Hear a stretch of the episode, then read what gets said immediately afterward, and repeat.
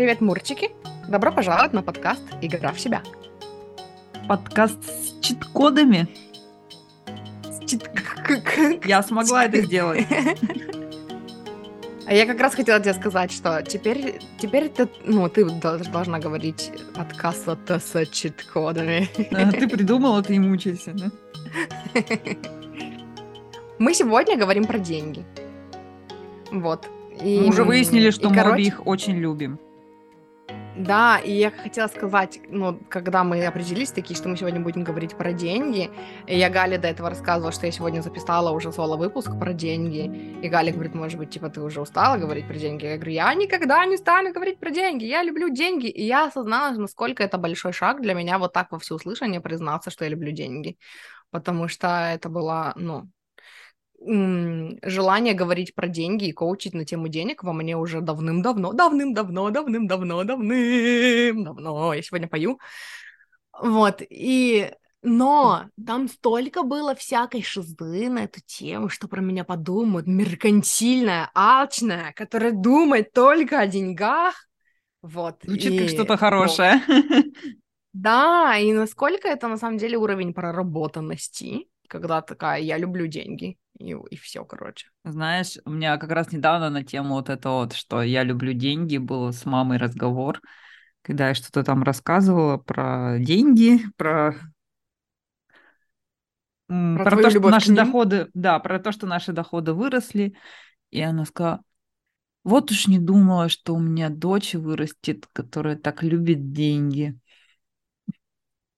Как будто Тоже, что-то да, плохое. роста? Да, Не говори. Да. В смысле? Как их не любить? И вот сейчас это кажется таким, типа... И даже я бы сказала, если вы думаете, что вы не любите деньги, вы себе врете, но на самом деле нет. Если бы я услышала это года три назад, я бы вообще не согласилась и отписалась бы от себя. Вот знаешь что, вот это интересно тоже. Вот я на днях записывала выпуск, меня спрашивали, типа, когда... э, Что делать, когда, типа, ты повышаешь доход, и это чувствуется как предательство себя из-за того, что, ну, типа, я там несколько лет назад не могла бы себе позволить заплатить за свои услуги столько, сколько я сейчас беру. Вот, и, эм, и к чему это я? Это я к тому, что и типа, ну там проработка, да, определенная, то есть ты учишься смотреть на себя с той точки зрения, что типа вот та версия тебя, прошлая, она вообще-то прорабатывала свое денежное мышление, и сейчас ты чувствуешь, что можешь, но ты не поднимаешь не потому, что ты типа из уважения к ней это делаешь, а ты это по сути делаешь из уважения к программам, в которых она росла, что типа так нельзя. А теперь ты М. можешь, но как бы не поднимаешь, потому что, ну, я же, я вот еще три года назад я бы не потянула. Да, и ты выросла, опять-таки, благодаря прошлой версии себя, которая выбрала следовать, ну, своим мечтам и вообще прорабатывать эту тему. Я немножко не понимаю, по-моему, до меня не очень доходит, что значит, ну почему это причина не, по- не поднимать цену, У если меня я три была года такая назад? штука. Вот, рас- э, объясни знаешь, мне. Короче, у меня это было связано с тем, что изначально мой ориентир был на людей, ну, типа, я делала контент для себя как бы три года назад. Мгм. Вот, то есть, и там на тот момент, я три года назад, это была девочка, которая там выбиралась из созависим... да, из созависимости, которая нисколько не зарабатывала и вообще не знала, как зарабатывать, и она вообще не хотела зарабатывать, она хотела, чтобы деньги просто были, и я Ну, не Я имела все к еще хочу. ничего, ничего, ну да, но типа я имею в виду, э, вот, кстати, это то желание, которое, когда я работала с коучами, мне говорили, ну да, мы все так хотим, но вот пока нужно предлагать какие-то там, создавать платные услуги, и сейчас я прихожу к тому, что, а, нет, ну, как бы, но, э, и вот у меня из-за того, что акцент был на то, что я делаю контент для себя три года назад, там же идет вот эта зацепка, но я три года назад не могла позволить себе коучинг там за 7 тысяч, например, да, консультацию, Мгм. вот, и тогда получается, что вот этот диссонанс, тогда я делаю контент по умолчанию для людей, которые не могут меня себе позволить.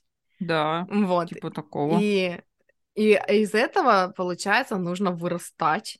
А вырастать куда? Вы- То есть я тогда уже не делаю контент для себя, я работаю, ну, с другим, как сказать, с людьми, у которых другая финансовая зона комфорта, да, и я делаю контент для них, типа, и тогда как же я, а я бросила свою прошлую версию себя, и я не делаю контент для нее, и вот это все.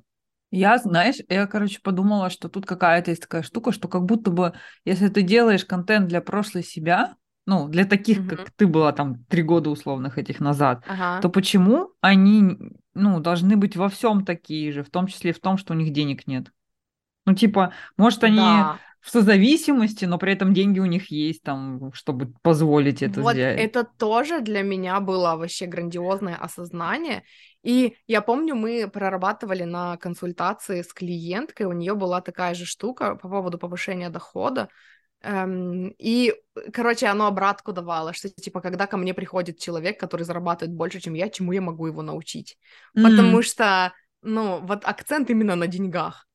И эм, я вот тоже сегодня записывала выпуск. Я еще не знаю, каким он, как- какой он будет по счету и как, какой будет у него номер, но вообще очень рекомендую. Там целый мастер-класс получился. Я оставлю в описании к этому выпуску номер того выпуска в подкасте «Я выбираю себя», где я говорила об этом подробно. Но я описывала это так, что когда ты отвязываешь вообще свою самоценность от денег, и ты понимаешь, что это вообще две разные темы, не связанные между собой, ты понимаешь, что когда ты повышаешь цену, то есть там сначала у меня коучинг стоил 300 рублей, вот это моя мгм. консультация, расклад плюс коучинг, блядь, четырехчасовой у меня стоил 300 рублей, Офигеть. потом полторы тысячи, потом четыре тысячи, потом семь тысяч, сейчас 12, и когда я отвязала мою самоценность оттуда, я поняла, что когда я повышаю цену, я просто двигаюсь по вот, ну знаешь, по шкале э, людей, ну типа даже не людей, а зон комфорта разных людей финансовых. Типа вот есть люди, для которых там 2000 это, ну, когда твой коучинг стоит 2000, и они такие, да, блин, вот это реально стоящая вещь, вот я заплачу 2000. И при этом есть люди, которые такие, 2000, ты охренела, что ли? А есть те, Я- которые говорят, ну что так мало, почему Что она может 2000?» предложить за 2000? Да, да, я не пойду к ней. Да. Там еще, знаешь, какая штука получается? Получается, что когда ставишь, ну вот мы сейчас, э, вся наша психологическая тусовка, которая вместе выпустилась, мы столкнулись с одной очень интересной штукой, что нам постоянно приходится искать клиентов. Потому что пока у тебя маленький ценник, к тебе обычно приходят э, люди, у которых какая-то, ну, которые нацелены на какой-то разовый э, консультацию, у которых в бюджете не заложены деньги на, конс- ну, на постоянную там терапию или на хотя бы на длительную, или хотя бы на пять, пяти, пятиразовую, например. Ага. Вот, то есть Мгм. они как будто бы, о, у нас есть свободные деньги, пойду схожу. И поэтому долго никто не задерживается. И вот, вот, вот это Мгм. тоже интересная побочка, что ты вроде как хочешь, э, чтобы все люди, э, чтобы это было для всех доступно, но, но получается, что э, ну, не приходят те, кому, для кого это что такое нужное, важное, потому что они думают, что да, вот это вот, что ой, что-то сильно мало, не пойду Мгм. туда. Но у меня были люди и за 300 рублей, и за полторы тысячи, которые вот брали, ну, и интегрировали. И вообще, эм, я долго слышала от коучей вот эту вот установку, что типа, э, если человек тебе не платит, если не происходит вот этот вот энергообмен, когда ты ему знания, он тебе деньги, тогда он ничего не берет. И я всегда говорю, что bullshit, потому что я человек, который согласна зашел я. вообще э, в саморазвитие с темой денег. У меня не было денег ни на что, и я человек, который берет максимум из бесплатного контента. Но, э, ну, короче, я не знаю, мне кажется, что просто есть люди, которые выделяют себе бюджет, даже если там на 5 сессий, да, даже хотя бы в месяц 10 тысяч там на консультацию. Ну, в смысле, на вот эти, на 5 сессий. И, типа, есть люди, которые опять-таки, как я три года назад, что типа две тысячи, я могу жить две недели на гречку, которую я куплю на эти две тысячи. И, ну, не знаю. Я что-то хотела, я к чему-то, я что-то хотела сказать. Что я хотела сказать? А, я хотела сказать, это то, ну, что ты сказала до этого, что типа, и при этом, если ты повышаешь потом цену с двух тысяч, типа до 10, например, то у тебя все равно в твоем поле есть люди, которые скажут, да, 10 тысяч реально, это вот оно того стоит, классно. И есть люди, которые скажут, 10 тысяч, ты охренела. И все равно будут люди, которые заложили себе, ну, типа, для которых норма э, платить за твою, ну, за, за такие услуги, как у тебя, 50 тысяч. И они тоже такие скажут, 10 тысяч, что она там может предложить за 10 тысяч. Но, Навер- наверное, начинающая, как да? Да-да-да.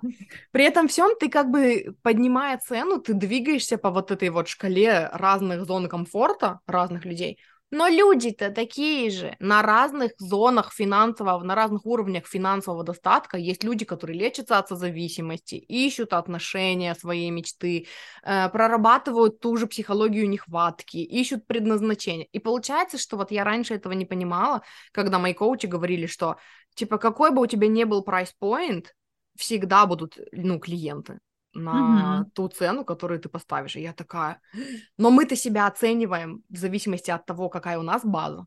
То есть я себя изначально оценила в 300 рублей. Почему? Потому что вот такие у меня были отношения с деньгами. Вот из такой я семьи, А, Кстати, да, где... почему? Почему именно в 300? Ну, типа не э, 500. Мне кажется, я у кого-то это увидела. Я, ну, где-то кто-то в моем окружении был, кто это...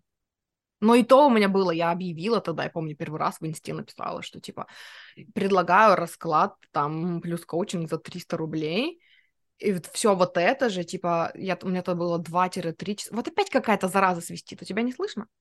Какая-то дрянь свистит под моими окнами, не знаю, какой-то соловей-разбойник завелся. И эм, Аж теперь я интересно послушать. Ну, в смысле, эти, знаешь, как будто кто-то типа буксует, и вот А, этот к- колеса вот это вот, вот этот звук свистящий издают. Или, может, колодки типа надо поменять. Чувак, тебе нужно колодки поменять.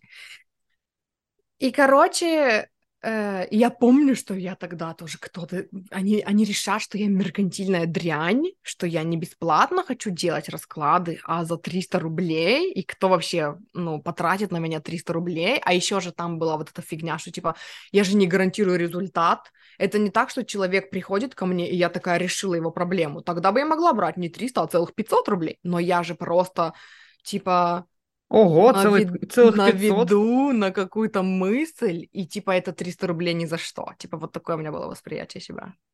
Офигеть. Да. Ну, Что значит ни за что? Это как, вре- как минимум время потраченное. Но это был путь э, отвя...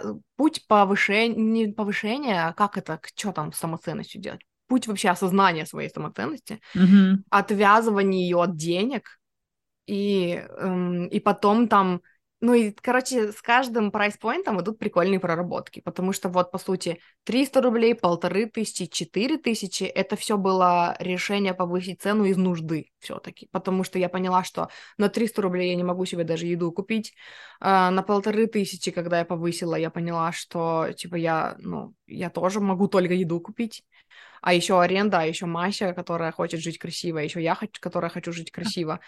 Вот, и потом это было 4 тысячи, э, и даже вот с 4 до 7 тысяч это тоже было, что типа я, ну, типа я, прово- я, короче, выкладываюсь по полной, я так же выкладываюсь, как я выкладывала за 300 рублей, и теперь я выкладываю за 4 тысячи, но на эти 4 тысячи я могу купить только массе еду и наполнитель, и ничего для себя, и я не чувствую, типа, этих денег. Вот, и потом, когда я подняла до 7, Э, тоже я дол- долго до этого дорастала, и это было такое, я где-то услышала у какого-то коуча, типа, сколько вы хотите брать? Вот просто сколько вы хотите брать? Я такая, семь. Такая, ну все, берите. Я такая, А что, так можно было, да? что? Ну, и вот практика моя заключалась в том, чтобы сначала пожить э, вот с этим чувством. Типа, я человек, который берет за свои консультации 7 тысяч. Типа, и какая я? Типа, это было, у, я такой крутой коуч, я такая охуенная, я такая, уф, такая вся, короче. И потом, когда я вросла в этот образ, я прям, мне нравится это описывать так, потому что оно чувствуется так, как будто, знаешь, ты типа врастаешь в кожу э, той себя, которая может столько брать. Оно вот ощущается так. И потом, когда я дошла до того, что, ну, типа, да, 7 тысяч вообще. Ну, если вы не хотите платить мне 7 тысяч, то я просто не буду с вами работать, потому что, ну, сорян, я все понимаю, я была в вашей точке, когда я не могла столько себе позволить, я вас люблю, я обожаю, и для вас у меня горы бесплатного контента, миллиарды подкастов, идите и берите бесплатную информацию, но, ну, типа, вот. А дальше, когда я выбрала повысить цену еще с 7 до 12, это уже было не нужда, это уже было хочу. И тогда тоже, а могу ли я, когда хочу? А, а это тоже как новая кожа или, или это Да, по-другому? Да? это каждый раз новая кожа. И я бы сказала, что это проще, потому что ты уже знакома с практикой, как это М. делается. Вот, но видишь, есть люди, которые вот, которые учат обычно квантом, quantum leaps, типа вырасти быстрее, вытолкни себя из зоны комфорта. По сути, проработка та же. Что они делают, это они такие, я хочу брать за свои услуги там 20 тысяч. Они такие, все, взяли и объявили всем. И у них начали экстренно подниматься огромное количество установок, они начали в них тонуть, как э, результат они начали манифестировать себе огромное количество хейтеров, которые говорят, там, ты охуела и вообще ты, ну, что-то о себе возомнила. И они просто погружают себя в такой хтунг, и они его прорабатывают, и они из него выбираются, и они дорастают. Это та же самая практика. Можно этого, Мгм. можно не, не насиловать себя так. Можно сначала, типа, почувствовать, ну, себя на таком уровне, привыкнуть к этому уровню и повысить цену, когда это уже, типа, само собой разумеющееся. Да, я согласна, что это может быть медленнее рост, чем когда вот этот выталкивание себя из зоны комфорта, но я люблю свою зону комфорта, и я всегда говорила о том, что Я, э, у меня в голове очень зону комфорта. плохо сочетается понятие зоны комфорта и 300 рублей. То есть, ну какая это может быть зона комфорта, если ты себе даже еды купить не можешь? Ну, типа, для меня это больше, знаешь, как звучит? Как сперва нужно в эту зону комфорта войти, а в зоне комфортно, Ну, да, комфорта должно быть и мой внутренний комфорт, но при этом и закрытие всех базовых потребностей. я согласна. Я бы сказала, что да, вот я согласна с тем, что в зону комфорта сначала нужно врасти, потому что, ну, жизнь на грани, это вот, ну, это Э, стиль Такое жизни, себе. которому, которому я была научена, по сути, с детства, вот насколько я вспоминаю, это всегда была жизнь на грани. И просто видишь, как я это вижу, из зоны комфорта ты растешь на хочу. Мгм. Это А, ну когда тебе тебя 7 тысяч комфортно, это был, была зона комфорта, а из нее ты уже начала на хочу вырастать. да. А некоторые люди, получается, э, короче, есть класс людей, где сразу представляется класс где-то в школе маленький, где они там бросаются друг в друга тряпками. Не, а мне класс Э, фордовый. короче, а, короче, есть такие люди, и в моей семье есть такие люди, которые считают, пальцем. что Да, опять не будем показывать пальцем, не будем называть имен. Короче, которые считают, что комфорт это оттуда нужно бежать, потому что в комфорте ты, ну, осядешь на диване, как осадок, э, ну, будешь курить бамбук, развезешься, расплывешься и сдохнешь. И получается, что нужно, как только ты... И вот от коуча, я слышала, я, короче, купила мастер-класс у коуча, мне никогда не резонировал ее контент, но я, короче, купила у нее мастер-класс, потому что я не знаю, что... Ну, я считаю, что это было вот по импульсу. Но когда я ее слушала, она рассказывала про вот это, вот как это работает с квантовыми скачками, и она именно говорила про выталкивание себя из зоны комфорта. И у нее была вот такая политика, что типа ты либо прогрессируешь, либо регрессируешь. Ты либо движешься вперед, либо подыхаешь. И я такая, зачем я ку- купила, блядь, этот... Ну, я не согласна вообще, я не согласна вообще с этим. Но потом, когда я послушала ее мастер-класс, я поняла, мне просто было нужно понять, как это работает, потому что это можно применять в более экологичном, ну, типа, восприятии. Но, э, и вот для этих людей, короче, зона комфорта — это опасность. Как только я чувствую себя комфортно, все, пиздец, нужно что-то с этим делать. И получается, что они могут расти очень, очень высоко и далеко в своей жизни, но они все время врастают в зону комфорта, а потом ее повышают, а потом опять в нее врастают, и потом опять себя оттуда выбрасывают. И это вот то, про что ты говоришь. Это, знаешь, это когда рост из нужды, а в зону комфорта нужно врасти, а из зоны комфорта повышение идет в хочу. И у некоторых сложностей, мне кажется, с этим хочу. У меня были сложности. Типа, как ты можешь хотеть? Хотеть не вредно. Вот если я доказала себе, вот это же из детства тоже у меня идет. Да уж. Я хочу новый компьютер или новый телефон. Мне нужно доказать родителям, что он мне реально нужен. И поэтому я такая загибаю пальцы, придумываю аргументы, вот где я тренировала свое, во-первых, во-вторых, в-третьих, чтобы интеллектуально победить всех. Вот. И потому что только когда я доказала, что мне это нужно, тогда мне это купили. там не было вопроса о том, что я хочу. Ну, надо, ну, типа, надо же, что ты хочешь, мало ли, что ты хочешь. Ой, и также надо я, выпустить типа, сборник фраз, диалог. которые мы слышали все в детстве. Да, да, да. И, короче, получается, что мой внутренний диалог, он вот так же строился. И потом, когда я услышала вот э, у кого-то вот эту идею о том, что ты можешь не доказывать... А, там был вопрос, типа, как э, объяснить себе или, типа, как убедить себя э, купить, типа, себе... Но... Как разрешить себе купить новый ноут, если у меня есть старый, он как бы работает, я просто хочу новый.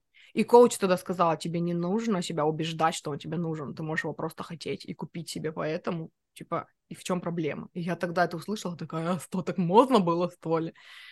И это вот для меня вот про то, что ты сказала. Типа, да, мы сначала вообще врастаем в зону комфорта, учимся вообще чувствовать, что нам комфортно, выбираемся из вот этого вот выживания, и оттуда рост по-другому, оттуда рост через «хочу». Это другое состояние, когда э, ну, ты никуда не бежишь, ты ни зачем не гонишься, тебе не надо ничего в себе фиксить, тебе не нужно потреблять контент из состояния «спасите меня, иначе я сдохну». Ты такая, все хорошо, я все могу, я классная, я сама, самоценная, и дальше куда я хочу двигаться. И типа, это какой-то следующий уровень. Вот. Ну, тут это вообще такой прям нехилый уровень. Если с детства нас приучали, что хотеть не вредно, что вот это вот все научиться хотеть в принципе сложно. Да, это да. На самом деле тема желаний поднимается часто у меня, ну вот в работе, и я уже забыла, что это для меня, ну, так было. Типа в натуре я же потратила столько лет своей жизни на то, чтобы вообще понять, что я хочу. Понять, кем я хочу быть, понять, что я хочу делать, ну, ну и причем это вот то, что меня тянуло в саморазвитие, а изначально это вообще почувствовать свое тело, да, и тоже мы об этом говорили на каком-то из недавних выпусков, что типа, а что мое тело-то вообще хочет? А ничего, что я уже два часа хочу в туалет и все откладываю это и занимаюсь какими-то другими делами. Вот, и люди такие, я хочу узнать, что я хочу делать в жизни. А ты ешь, когда хочешь, или ты ешь по расписанию? Э, по расписанию. Вот, начни с этого. Это вообще самая, самая, самая частая штука, которую отвечают клиенты, когда спрашиваешь, а ты-то вообще, ну, чего хочешь? Ну, я не знаю. Ну, ну, как будто бы даже они не то, что не знают, чего хотят, они не понимают, а, а как это вообще хотеть? Угу. Ну, по каким признакам ты понимаешь, что ты что-то хочешь? Ну, просто внутри, типа, было бы прикольно. Ну, ну вот. вариант. Мне, я использовала упражнение, у Абрахама услышала, они говорили о том, что каждый раз, когда ты понимаешь, чего ты не хочешь, в этот самый момент, типа, ты отправляешь свою воронку желаний, желания о том, как бы ты хотела. И типа я начала вот это использовать хотя бы как опору. То есть обычно люди, когда их спрашиваешь, что ты хочешь, они могут назвать тебе несколько причин, чего они не... В смысле, несколько да, пунктов, чего да, они не хотят. Да, это И всегда вот легче. использовать вот это, да, типа я не хочу, чтобы меня там не уважали в отношениях. Ага, значит, ты хочешь, чтобы тебя уважали. Типа я не хочу эм, там больше, там, я не знаю, ссориться там с любимым человеком. Ага, значит, ты хочешь более гармоничных отношений. Типа, хотя бы на этом давай выплывать для начала. И вот это мне тогда помогло. Ну, оно мне до, до сих пор помогает, потому что все еще есть вот этот фокус на то, что я не хочу там шумных соседей, там, я не знаю, что-то еще, там, бла-бла-бла. Значит, я хочу, ну, оказывается, переехать. А, вообще-то да, вообще-то я хочу переехать. Я как раз сегодня про это с клиенткой говорила, что я забыла мысль. Это нормально, это нормально. А, о про том, то, что... Да, про то, что... Так, все, забыла. Поговори пока. Сейчас я, я что-нибудь вспомню. Я говорила о том, что мы можем назвать миллион пунктов, чего мы не хотим. Угу, даже да, когда мы помню. Вот, и что, типа, можно использовать вот это, как, типа, если я не хочу вот этого, в тот же самый момент я как бы, может О, быть, и не осознаю. Да, да, спасибо. ты, меня, ты мне очень помогла. Так, все, не а, отвлекайся, говори уже. Да, ты сейчас опять забудешь, да? Да, мы говорили о том, что а, ну, вот как раз по поводу того, что она хочет, она не может как-то представить, объяснить словами, не, ну, то есть то, что не хочет, легко, как Мгм. делать. И вот он, есть такая идея интересная, мне очень она нравится, что человек, э, если бы ему всегда было одинаково плохо, то он бы не, не понял, что это плохо. Он бы думал, что так и надо. Значит, где-то, когда-то ему было по-другому. Он это попробовал, М. почувствовал, и вот теперь он с этим все время все сравнивает, и ему это вот М. не нравится. Вот, то есть как будто бы все равно есть какой-то опыт, пусть даже, допустим, там не наш личный, а там прочитанный в книжке, Да, увиденный в где-то сериале. увидели. Это вот первое, что мне на ум пришло, потому что когда ты сказала, я представила вот типа как раньше я мечтала об отношениях, там своей мечты, да, каких-то. И, и я видела, что вот те отношения, в которых я, это не то, что я хочу. Мгм. Да, получается, что я же с чем-то сравнивала, значит, у меня где-то есть какой-то пример, как бы я хотела. И, может быть, это был какой-то даже типа собирательный какой-то образ из книг. Да, Э, И, может вполне. быть, я даже не вспомню там, где он, может быть, это вот что-то, какие-то там моменты, но да, это всегда была опора на что-то. Или там с деньгами, вот, например, да, раз уж мы про деньги говорим сегодня. Тоже, э, типа, хочется, вот а- даже вот это желание, да, хочу, чтобы деньги просто были, и я ничего для Мгм. этого не делала. Значит, где-то же мы что-то такое видели, хотя бы что-то отдаленно Да, да, похожее да. на это. Прикольно, да. Вот, Мне, знаешь, что кстати, сразу вспомнилось? Беверли-Хиллз 90210. Это был сериал про богатых детей, да, у да, да, да, вопрос с да. деньгами вообще не стоял. Мне, а у меня сплетница вспомнилась. Блин, я не тоже смотрела. «Сплетницу». Я посмотрела первые две серии, и там вот этот, там весь сериал на интриге, и меня так Там, бесит там интриги. дальше еще хуже будет. Там Я уже... начинала смотреть сериал, который назывался «Реванш», про девушку, которая там что-то хотела за себя отомстить, что-то. И там вот каждая серия заканчивалась на надрыве, когда ты такой, блядь, что там дальше? Если я не узнаю, я сдохну прямо сейчас. И я Хороший поняла, сериал. что я.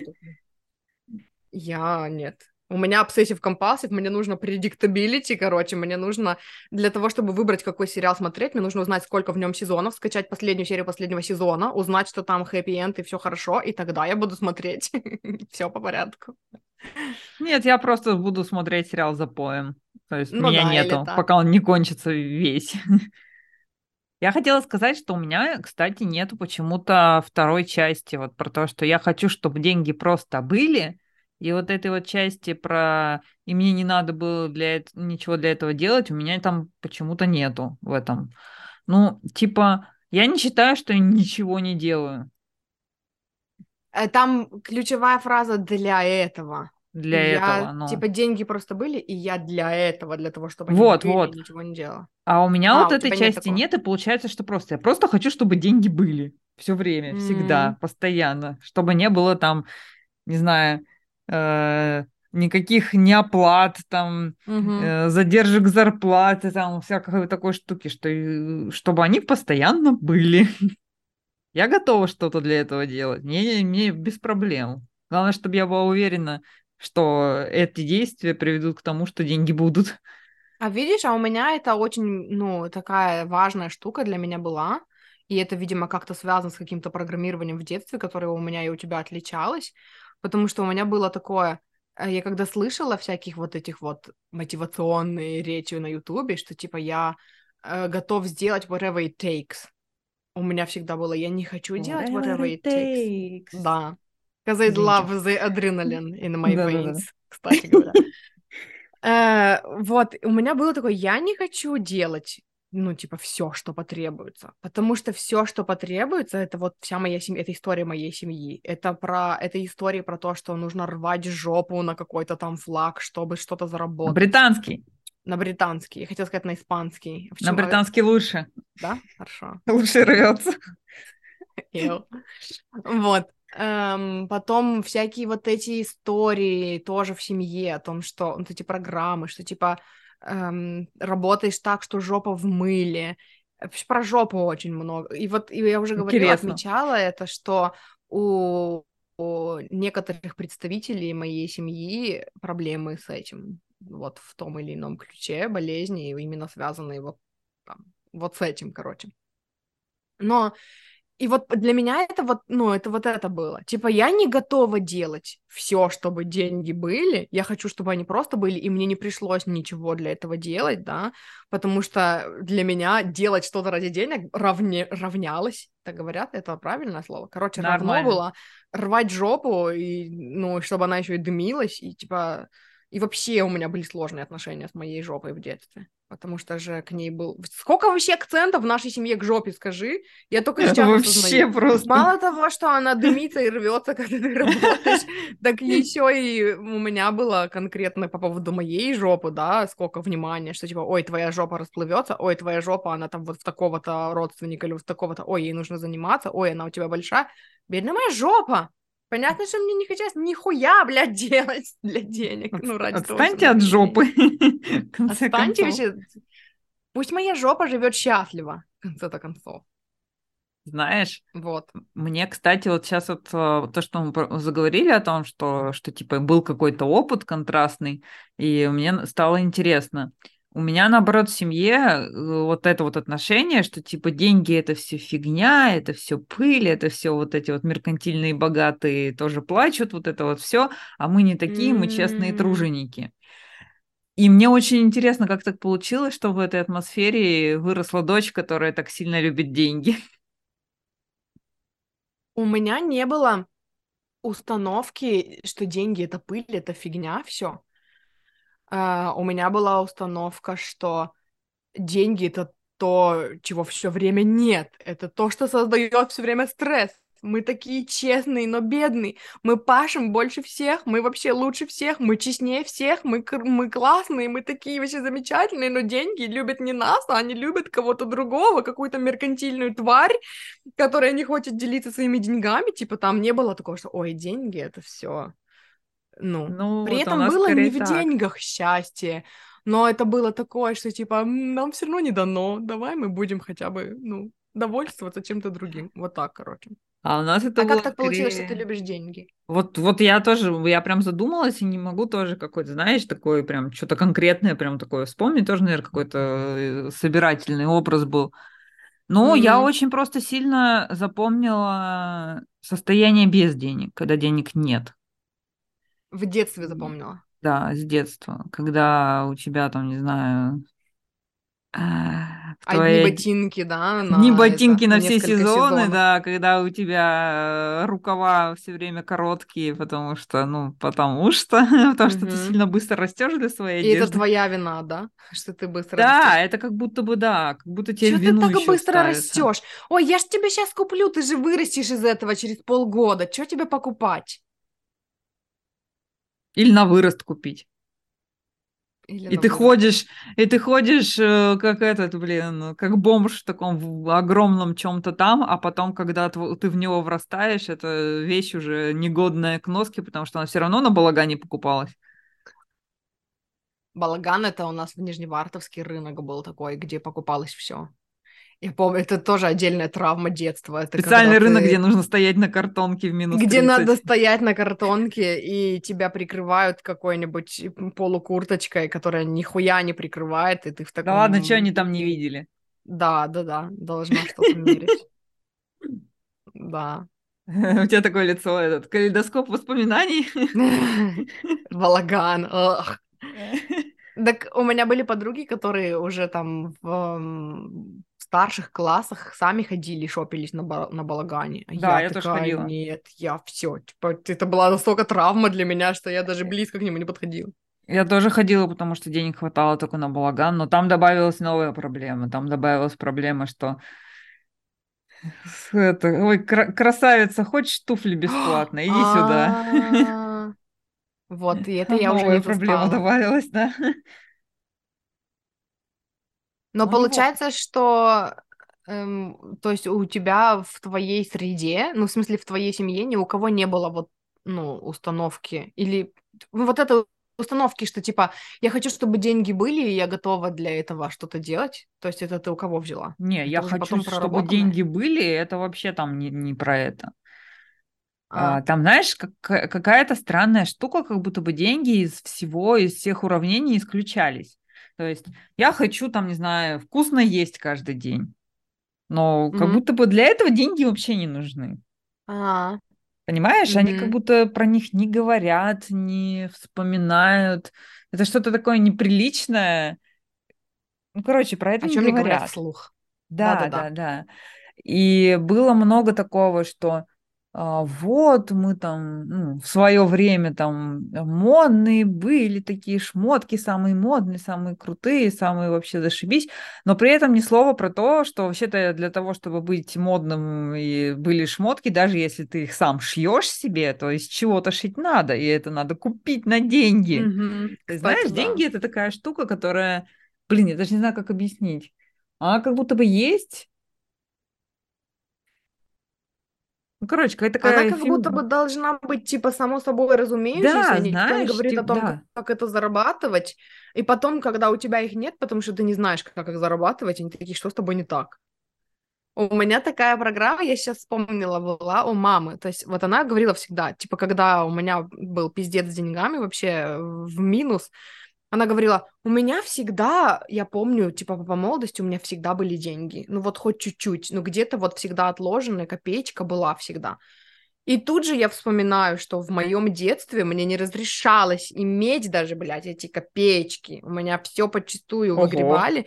И когда э, мне дарили деньги на день рождения, я помню, мне подарили 200 рублей, э, там, родственница, эм, она мне еще подарила, такая, на, чтобы мама не увидела. А я тогда уже была хорошей девочкой, которая сама отнесла их маме, потому что я знала, что, ну, иначе все равно отберут, и, типа, если, ну, и всегда было такое, что раз уж у тебя, типа, деньги, которые ты не хочешь отдавать, типа, зажала, то тогда и купи, та, типа, всей семье продукты на эти деньги, внеси свой, типа, вклад вот в Капец, это. жесть какую-то ты рассказываешь. Да, и меня, получается, что там, не с по одной себе, как это... стороны посыл, вот у меня всегда были деньги, а с другой стороны, а у тебя не может быть своих денег. И типа вот этот вот mixed signals, так меня-то не приучили, чтобы у меня всегда были деньги, у меня их выгребали в ноль, у меня Ну да, чтобы было. у них всегда были деньги.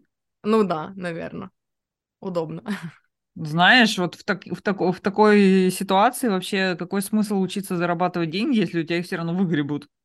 В, это та программа, от которой я исцелялась, когда я стала, ну, сама зарабатывать. Потому что вот именно, что у меня было такое... Причем у меня были, когда я начала работать на своей первой работе в Хантах, я же хорошо получала. Вот из всех зарплат, которые у меня были, это была самая высокая зарплата. Я получала там 47, и я больше нигде ни на одной работе столько не получала. Но они у меня не задерживались, потому что у меня вот эта установка для меня тогда четко работала. Типа, мне свои деньги не нужны, потому что все равно отберут. Лучше я их пойду потрачу, я их стрессово тратила. Я тогда покупала себе всякие там колечки, сережки, еду. Э, и кому-то нужны деньги одолжить, да, пожалуйста, вот, типа, возьмите. У меня свои всегда, ну, в ноль были расходы до вот мой, короче, моя норма финансовая, кстати, моя финансовая зона комфорта была ноль. Офигеть. И вот, и да. И по сути я это все прорабатывала э, только вот когда там, ну, когда я пошла в проработку именно денежного мышления, это был 18-й год. А когда я зарабатывала в хантах, это был 13-й год. И вот, и все хуже и хуже и хуже ситуация с деньгами была на каждой работе. Знаешь, я вспомнила сейчас, у нас, в принципе, называлась не зарплата в семье, а получка. Угу. Ты деньги не заработал, а Угу. получил. И тут же мне вспоминается, когда я на первых э, курсах хотела оставаться на лето и устраиваться работать, и мне запретили. Но я тогда еще была слишком хорошей тоже девочкой и слушалась родителей, еще не, не понимала, что уже можно не слушаться. Это, Вот. это когда? Это было на когда? Ну, по-моему, это был, да, в универе на первом, на втором, по-моему, курсе было. Угу. Вот. А запретили тебя по какой причине? Ну, потому что причина на тот момент была озвучена, Первая что... причина. Ага, я. да-да-да, А что вторая мы все собираемся ехать в деревню, и на тебя куплен билет, нижняя полка в плацкарте, а если ты не поедешь, то билет придется сдать, и у нас не будет нижней полки, будет только верхняя. М. Подумай обо всей семье, короче. Да, да, да, обо Что всех подумай, да, и зачем тебе? А когда я хотела идти, а все работы, на которые я хотела, они все сразу запарковывались, потому что продавать это фу, на мойку, там, на автомойку тогда набирали мойщиков, это типа Да. ужас, Слушай, это все кошмар. это отдельная тема. У нас тоже было такое, что типа, причем это было в поколениях, очень интересно наблюдалось. Было старшее поколение, которое такое, я работяга, мы работяги, а вот эти все, кто сидят в офисе, они конторские крысы. И было следующее поколение, поколение моих родителей, которые начали работать в офисе, и у них была вот эта травма, что типа мы теперь конторские крысы, и вот это вот, ну, разделение, оно внутри семьи самой было. И да, вот это, что ты туда пойдешь работать, это же фигня. А что ты вот, ой, вот этим будешь заниматься? И, по сути, по этой же причине я пошла на иньяс учиться, потому что, э, когда меня спрашивали, кем я хочу быть, у меня примеры были либо вон Кэрри Брэдшоу из, ну, вот блогер, типа, из «Секса в большом городе», либо эм, психолог, но я не помню, откуда тогда вообще у меня был визуал психолог. Я помню, что еще третий вариант был ветеринар, потому что я же очень любила животных, и я же хотела их спасать всех везде. Вот, и ну и вот это все моими родителями было, типа, это фигня, на этом не заработаешь, что ты пойдешь журналистом, будешь, в, типа, в грязном белье других людей копаться, что ли? Uh, на психолога, я не помню, по-моему, я даже не озвучивала это уже, это уже было позже, когда я поняла, что нельзя озвучивать ничего, и все равно, по-моему, не uh-huh. будет. Вот, а ветеринар, типа, это все, ну, на этом много не заработаешь, как ты Ого, жить не заработаешь. если ты будешь спасать животных, короче, да. Ну, я тебя перебила, прости, пожалуйста. Я просто вспомнила, что настолько Не-не-не, вот это это хорошее вот было. Хор- хорошо перебила, потому что у меня была абсолютно даже фигня. Но я смотрела другие сериалы, и поэтому у меня из вариантов были а, мед. Я очень хотела в мед поступить. Очень. И что ты смотрела? Я смотрела, я все про ментов, убийства, всякие А, там... мент, ты сказала. Мне показалось мед. Мед, нет, А, но мед. там же есть судмедэксперты, ну что ж что. А, это... А я, кстати, хотела стать копом как-то, но поскольку у И меня копом я хотела копы, стать. и я с детства слышала, что Даша дочь мента. Есть какая-то книга или фильм, который называется «Дочь мента», и меня называли «Дочь мента». Вот, и это... Ну, и я насмотрелась на родителей, которые... которых не было дома, которые на суточных дежурствах были Ну вот, ты на постоянно. родителей насмотрелась, а я насмотрелась на сериалы, где все такие клевые, крутые, все расследуют. Такие А, умные. Да, все такие умные. противопоставлении с умными и красивыми, так это вообще вин-вин. Они еще и умные и красивые там обычно. Ты что? Там все, все в скопе. И э, был мед. Кстати, я не помню, почему мед, но, скорее всего, ну, это была такая тема, это прям с детства, с детства, с детства, с этого. Самый любимый игровой набор был этот, Мгм. до- для игр в доктора. Бедные мои эти маленькие плюшевые мишки, у них все же жопы были исколоты водой с разными красками, потому что там намешивались разные лекарства. А потом они Слушай, я сушились думала, на батарее, скажешь- и у них, короче, припе- припекло это, поджарилась жопа. А, я думала, ты Бедные. скажешь, что они все были вскрыты, а ты уколы Не, я тогда не вскрывала, я тогда еще лечила. Это я потом уже, когда стала э, подростком, поняла, что я не люблю людей. И решила, что я лучше буду работать с не особо разговорчивыми, так скажем, Это типа клиентами. в А сейчас я, а теперь я психолог. скрывать трупы. Та-дам! Вот. И, короче, у По меня сути, тоже ты было... сейчас тоже вскрываешь, но Да. еще живых. Знаешь, я говорю, раз мне не получилось э, этот, вскрывать э, людей скальпелем, то я буду вскрывать их словом. Да-да-да. Это, это какая, как- как-то сказала там на, на каком-то обучении моя одногруппница, я так, так понравилось, я попросила это, разрешение спереть эту фразу, теперь... Да. Вот. И получается, что мне тоже это все забраковали, потому что мед это фу, это кровь, сопли, гной. А, мент это ужас, какой кошмар, все время тебя дома не будет, это убийство, маньяки, алкаши и прочие радости. Скандалы, интриги, расследования. От психологии меня отговорила психолог школьный, которая сказала, что, ну, если ты хочешь быть психологом, давай, вот тебе анкеты, иди у старшеклассников опрос собери. А, ты А я как раз- где-то, это пиздец. Да-да-да, я как раз была тогда вот это вот испуганный такой сурок, который, а, о боже, разговаривать с чужими людьми, как страшно. Мгм. Вот, в общем, и все, и все, и вот он, здравствуй, Иньяс. Иньяс. Но ты сама выбрала пойти на Иньяс же. Ну, Да? потому что я иначе бы была этим, как оно, я когда поступала после школы, я поступала на юрфак. Я думала, ну раз вы не хотите, я сделаю вид, что я буду э, не уголовным юристом, а каким-нибудь этим гражданским. Но потом это уже как бы, ну, в общем, финт ушами был запланирован. Мгм. Вот.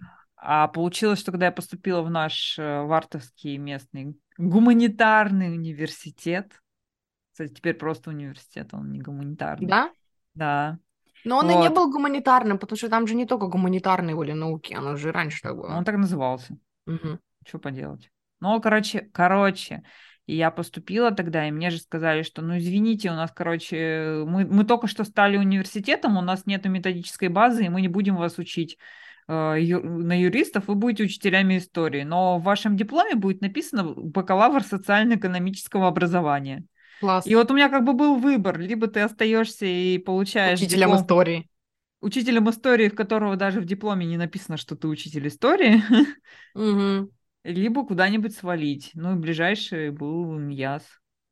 А Ближайшая я пошла, возможность.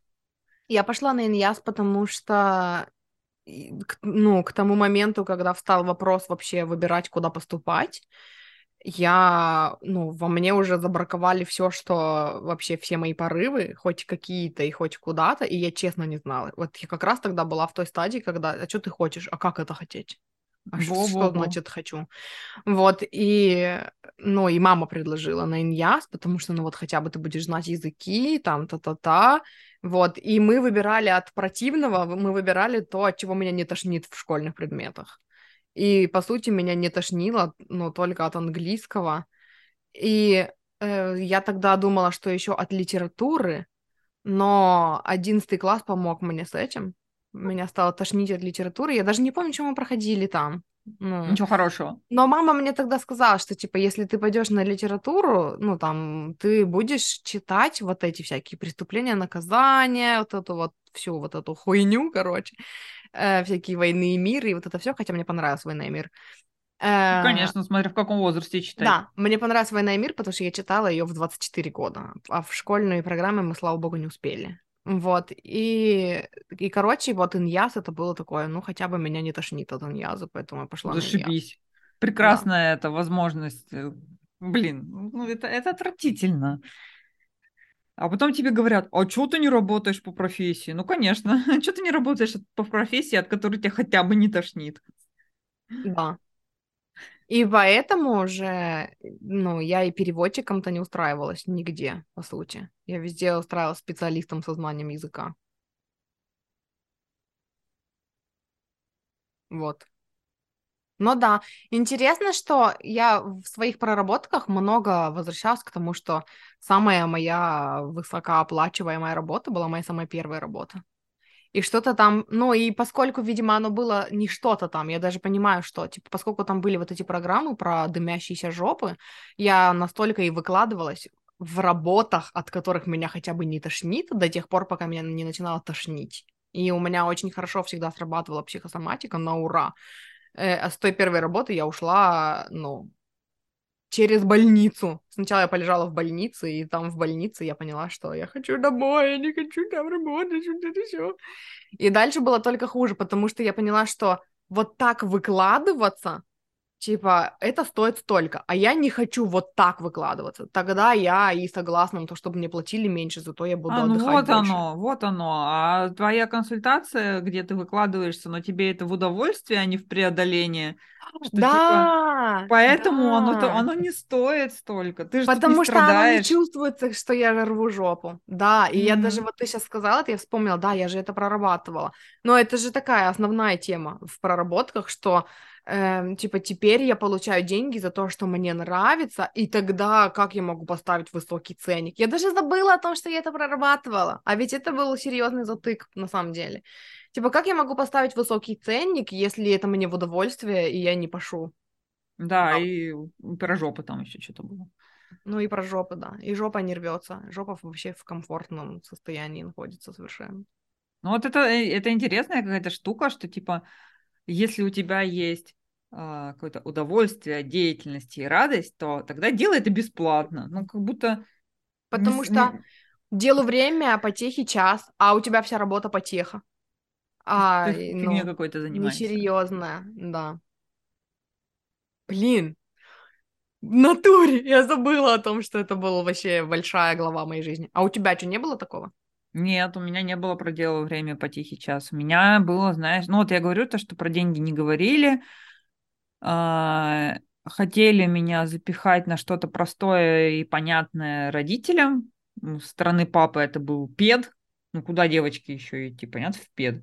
Девочка, Логично? она же по умолчанию гуманитарий. Она вот как Ну, родилась, так А, ещё ну это быть- да, это меня с Ещё детства может быть непонятно, что девочка, но уже четко понятно, что гуманитарий. Ну, видишь, видишь лицо, как у гуманитария, значит, девочка. Все сразу понятно.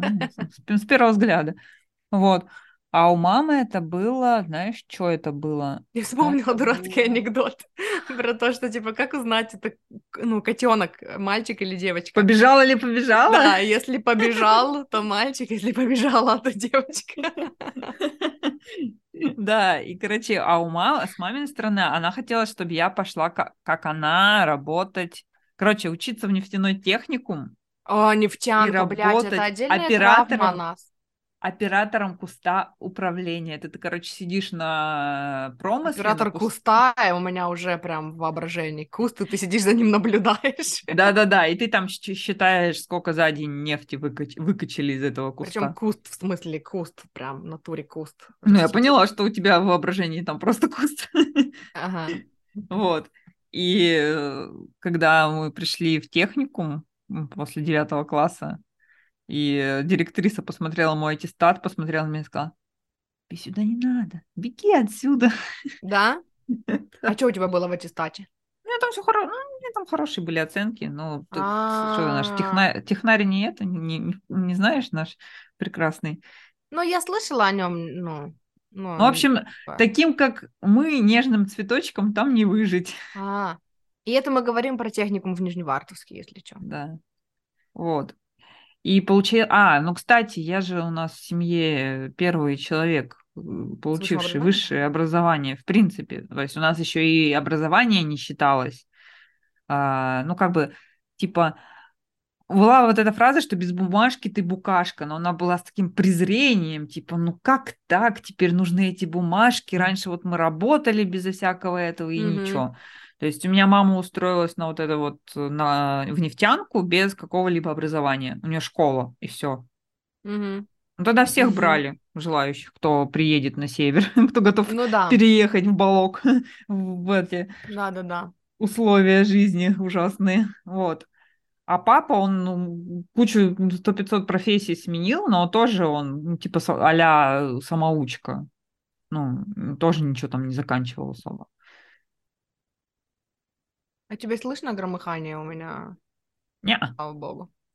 Там у меня есть, у меня есть дети на площадке, которые катаются на самокатах по коридору мимо моей двери. Ничего бы и нет. Вот, и раньше я спокойно выходила говорила, солнышки, мне очень громко, пожалуйста, не делайте этого. И на третий раз я вышла со словами, блин, мне громко, какого хрена? И подумала, что, ну, раньше, короче, когда мы собирались в падиках, нас гоняли, а теперь я та тетка, которая гоняет детей в падики. Full circle. Я помню, как-то было, у меня мама гоняла э, из падика ну, этих людей, а там оказалось, что менты приехали и с понятыми общались. Она пыталась их выгнать. Ну, они испугались, да.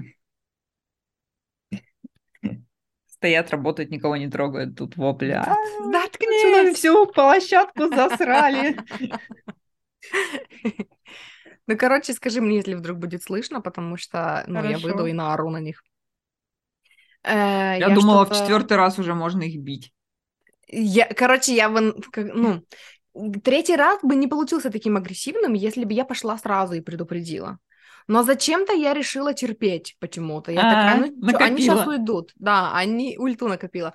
Они сейчас уйдут, они сейчас уйдут, и в какой-то момент э, у меня еще Джей спал, и ну, и они, короче, разбудили его. И я такая, пупсик, они тебе мешают? Он такой, нет, ну, типа, просто, типа, был какой-то звук, ну, типа, не, не мешают. И я такая, ну, ладно, ему не мешают. Он такой, подожди, блядь, а я-то какого хуя терплю? Это они, они же мне мешают. И я вот, вот в таком настроении выхожу, такая, да ёбаный в рот! Ну, в смысле, я так не сказала, я такая, блин, мне громко!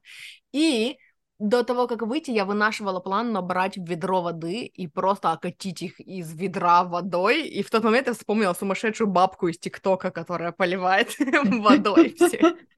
Я такая, о, да, мы близки Я, подумала, что нужно масло подсолнечное разлить на площадке. Аннушка, разлила масло. уже разлила маслице. Да. Я хотела сказать, что на самом деле вот у нас у северных детей э, из ХМАО это, мне кажется, отдельная травма. Нас, блядь, всех загоняли в нефтянку работать.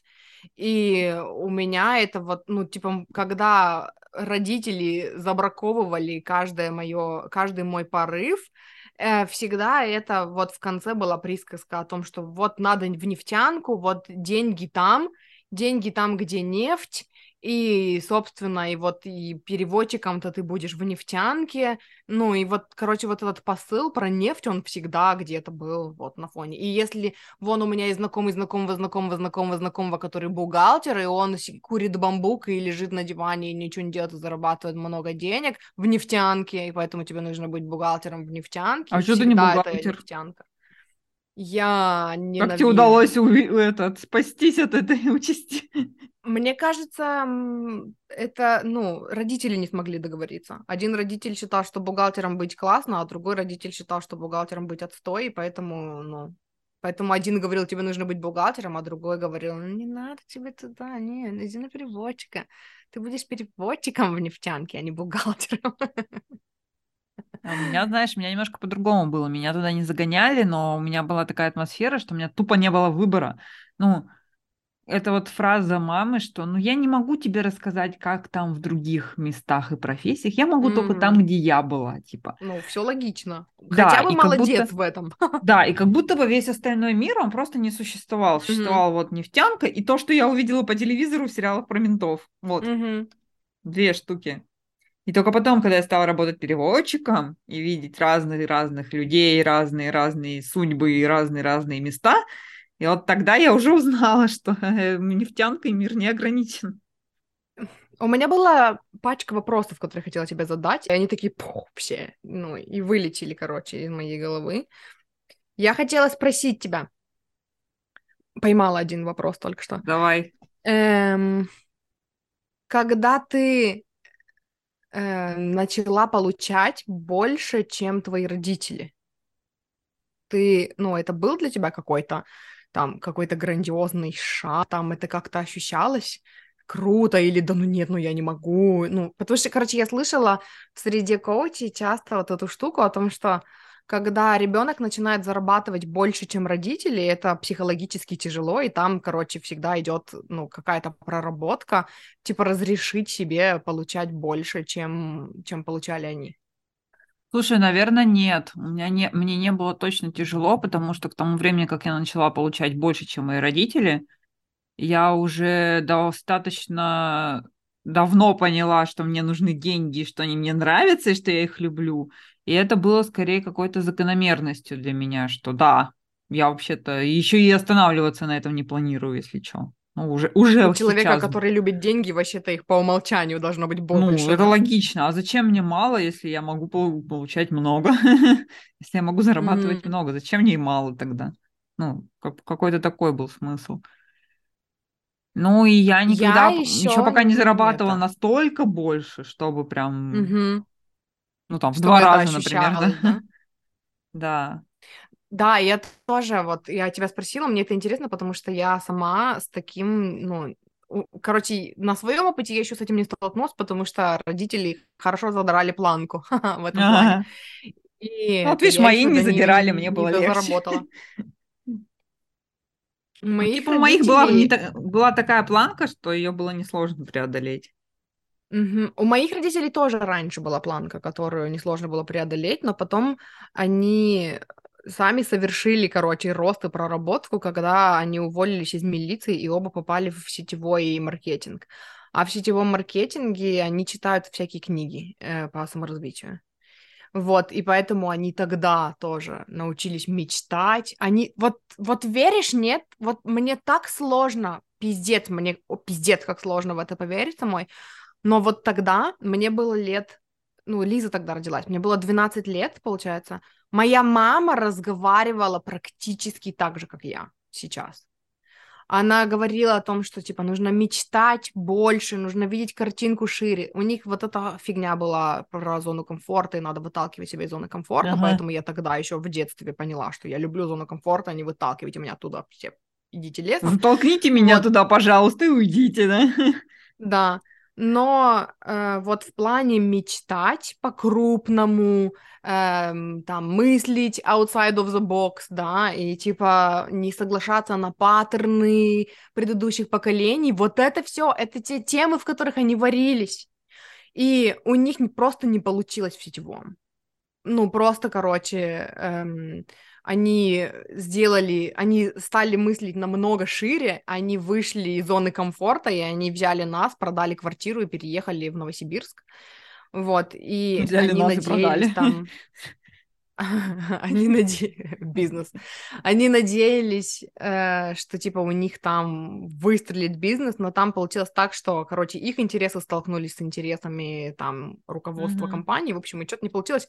И получается, что они, э, ну, вот как они говорят, типа, остались у разбитого корыта, и они просто, они не пошли с этого дальше в свои желания, они настолько стрессанули. Это вот, знаешь, это классический, это хороший показатель того, что бывает, когда ты выталкиваешь себя из зоны комфорта, не дорастя до своего следующего уровня. Потому что у них не было лидера, который бы их через это провел, чтобы они сделали для себя новый выбор и выбрали все равно расти. Они совершили огромнейший откат назад в старые установки, в то, что все это, конечно, хорошо, но так не работает, и вот мы убедились, а по-старому оно хотя бы надежно, и обратно переехали в Нижневартовск и устроились на работы. И Должно я быть помню, что такое когда... прям мощное крушение мечт. Да, Мгм. Я думаю, что да. И эм, я помню, что когда я устраивалась на работу в турагентство уже в Тюмень, когда переехала, я маме, я думала, что типа, ну мы же с мамой на одной, на одной волне, я говорила, блин, там нету потолка, я сколько захочу, столько и заработаю. А. И мама тогда мне начала говорить вот это, что все-таки стабильность лучше на пенсию, и я такая, с кем я сейчас разговариваю вообще, типа, пока это не коснулось меня до такой степени, я не поняла, насколько обратно они залезли вот в эту скорлупу, но при этом всем что-то, э, чем-то это им все-таки помогло, потому что, ну, у папы повышение по карьере пошли, по карьерной лестнице, и он хотя бы стал зарабатывать, ну, Мгм. хорошо. Это вот уже тогда было. И знаешь, это, наверное, отчасти тоже важная причина, по которой у нас с Лизой разное детство. Потому что мое ну да. детство, оно было вот вот в тех условиях, когда зарплата там, не знаю, у одного 40, у другого 20, и, и то это, наверное, круто, а если 40, это вообще... Типа, я не понимаю, я потом уже общалась с родственниками, у которых на двоих была зарплата 40, и они двух детей растили на такую зарплату, и я такая, как? Как? Мы такие были. Как это? У меня у папы 40 была Вот. зарплата. Мгм. А вот Лиза И уже 20 на росла... алименты из них. Классно. 40 зарплаты и 20 на алименты. Да, но это те 40, не сейчасшние, ну, в смысле, инфляцию мгм. учитываем, но все равно 20 тысяч двух детей. Вот Ализа уже, получается, ну, тоже не с самого детства, но где-то вот лет, наверное, нет, Лиза с тинейджерства, на самом деле, ребенок, я бы сказала, состоятельных родителей, но детство-то тоже было тяжеловатое вообще-то. Вот.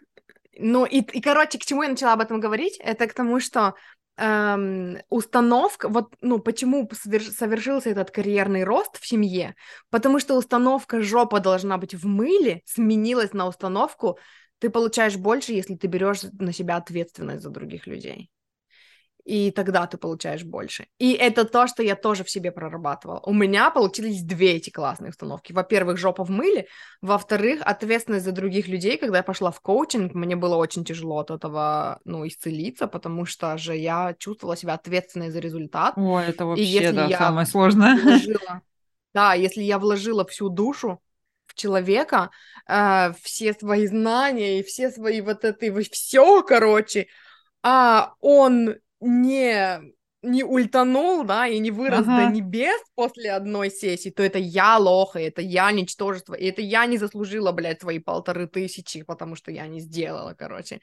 Ну, то, что от меня требовалось, от меня же требуется ответственность. А и это опять, знаешь... Знаешь, это еще опять и... про процесс и результат. Ну, давай, говори, а то ты еще мысли забудешь.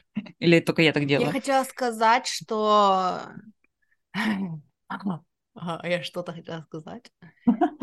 Я хотела сказать, что, эм, ну, на самом деле, мне не нравится это говорить, но в этом есть плюс того, что у меня доход не вырос раньше. Потому что э, вот люди, с которыми я работаю, среди них есть люди, которые зарабатывают, ну, там, 200-300 денег в месяц, и оттуда исцеляться от ответственности, убирать ответственность, может быть, даже переходить в другое направление работы, что типа я хочу идти за зовом души, да, а не зарабатывать вот там стабильно столько, это, ну, это другое, это другое тяжело. То, что было у меня, это тоже было тяжело, а это другое тяжело. А, я хотела сказать про одну мысль, но пока ты сейчас говорила, у меня вторая родилась, про вот эту вот стабильность, она же тоже весьма такая зыбкая. Ну где она стабильная? Где стопроцентная гарантия, особенно сейчас, что ты доработаешь в этой компании до пенсии? Еще, вот мне, например, до пенсии еще 30 лет. За 30 лет эта компания 10 раз развалится, переформируется, сократит штат, наймет новый, и вот это вот все где гарантия, что ты там останешься стабильно с этой зарплатой? Где гарантия, что, не знаю, ты не заболеешь э, и не сможешь больше делать вот именно конкретно ту вот стабильную работу? Ну или еще, ну неважно, Люб... все что угодно mm-hmm. может произойти. То есть это, это весьма такая кажущаяся стабильность.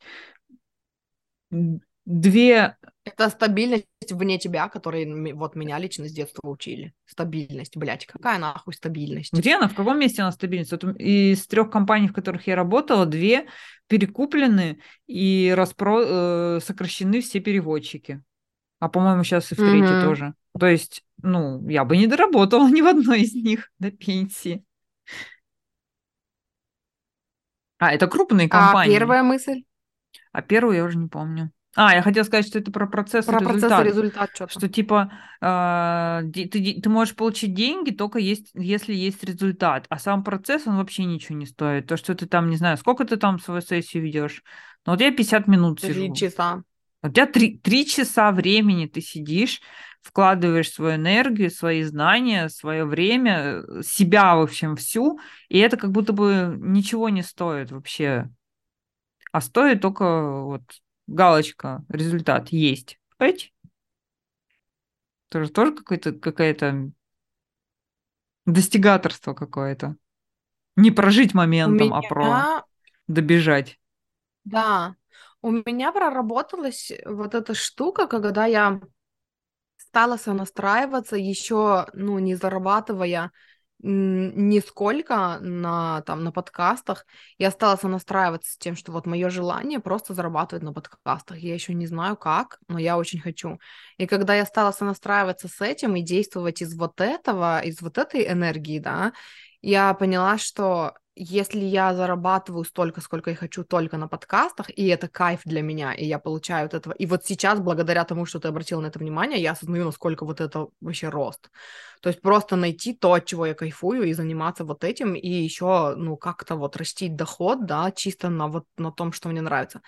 Но у меня, ко мне пришло понимание того, что тогда я коучингом занимаюсь не потому что надо, не потому что это мой основной источник дохода, и и тогда я, вот оттуда пошло вот это вот, тогда я буду брать столько, сколько я хочу. И mm. если человек такой, да ты охренела, я такая, я никого не уговариваю. Ну, просто я бы, мне интересна эта работа, но это моя не основная работа, это больше по фану, чтобы это было интересно для меня, тогда мне было бы интересно за вот эту сумму этим заниматься. И знаешь, у меня большая часть вот этого понимания пришла, когда мы начали смотреть всяких, э, вот эти всякие каналы, э, импровизация, вот эти ошуительное хоу мы смотрим с Харламовым и Батрудиновым. И у них есть, они зовут всяких стендаперов к себе в гости, и у них есть рубрика, где они рассказывают про самый хуёвый корпоратив. И я стала слышать очень часто вот эту фразу, что типа э, всякие стендаперы говорят, что я почти не провожу корпоративы, потому что, ну, это, это пиздец, поэтому я такую цену сделала за них что, ну, я хотя бы знаю, что это будет там полчаса позора, но я хотя бы заработаю. И чем больше я это слышала, тем больше оно стало у меня нормализовываться в голове. Mm-hmm. А изначально я это услышала у коуча, у своей, у Катрины Рут. Э, она сказала о том, что, типа, она сначала была фитнес-тренером, и она была хорошим фитнес-тренером, и у нее стало столько клиентов, тоже мы с тобой как-то об этом разговаривали, что она говорит, я, типа, стала их отсортировывать ценой. Э, что типа я тогда поставлю цену повыше, их будет поменьше. Оказалось, что их не стало поменьше, я просто стала зарабатывать больше. Вот, я для себя поняла, что ценой люди не отсортировываются. Если ты хочешь, если тебе неприятно работать Не-а. с какими-то людьми, и ты хочешь отсортировать их ценой, это тебе придется это проработать, потому что к тебе будут приходить люди, которые тебе не нравятся, готовые, за, ну, на, на другом уровне финансовой зоны комфорта, готовые заплатить твою цену вообще без проблем. Ну тут хотя бы ты будешь это, хотя бы при деньгах останешься. Зарабатывать хотя бы будешь, да. Но это тоже, это больше в программу, типа рвать жопу за такие деньги. Это все равно потом приходится исцелять.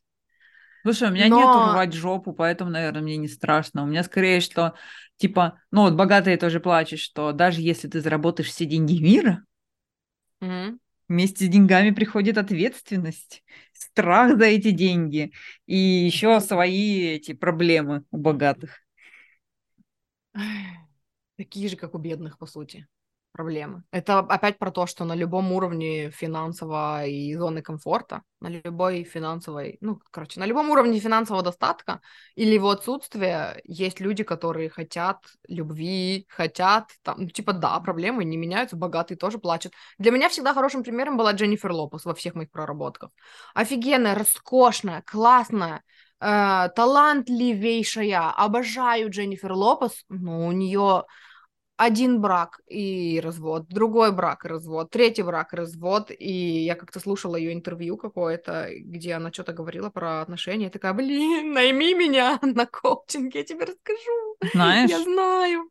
Ты не видишь и просто свою ценность я вот в этом плане. Недавно но... начала думать мысль, а что плохого в разводе. И что плохого, что один брак развод, второй брак развод, третий брак развод. Ну, типа, если убрать вот эту дурацкую идею, что с одним и на всю жизнь, mm-hmm. а просто принять, что люди все разные, что мы всегда партнеры друг другу, на этом этапе тебе нужен один партнер, на этом этапе какой-то другой партнер. Есть те, кому нужен один на всю жизнь, а есть те, кому ну, и с разными нормами. Ну, типа, то тогда... Да, я согласна. Смысл, смысл вот этого вот э, переживания, что, ой, у меня тут не получился брак, тут не получился, но как бы ну, он теряется сразу. Я согласна с этим. Получился, я... а я взяла то, что мне было нужно, и пошла дальше. Mm-hmm. Да.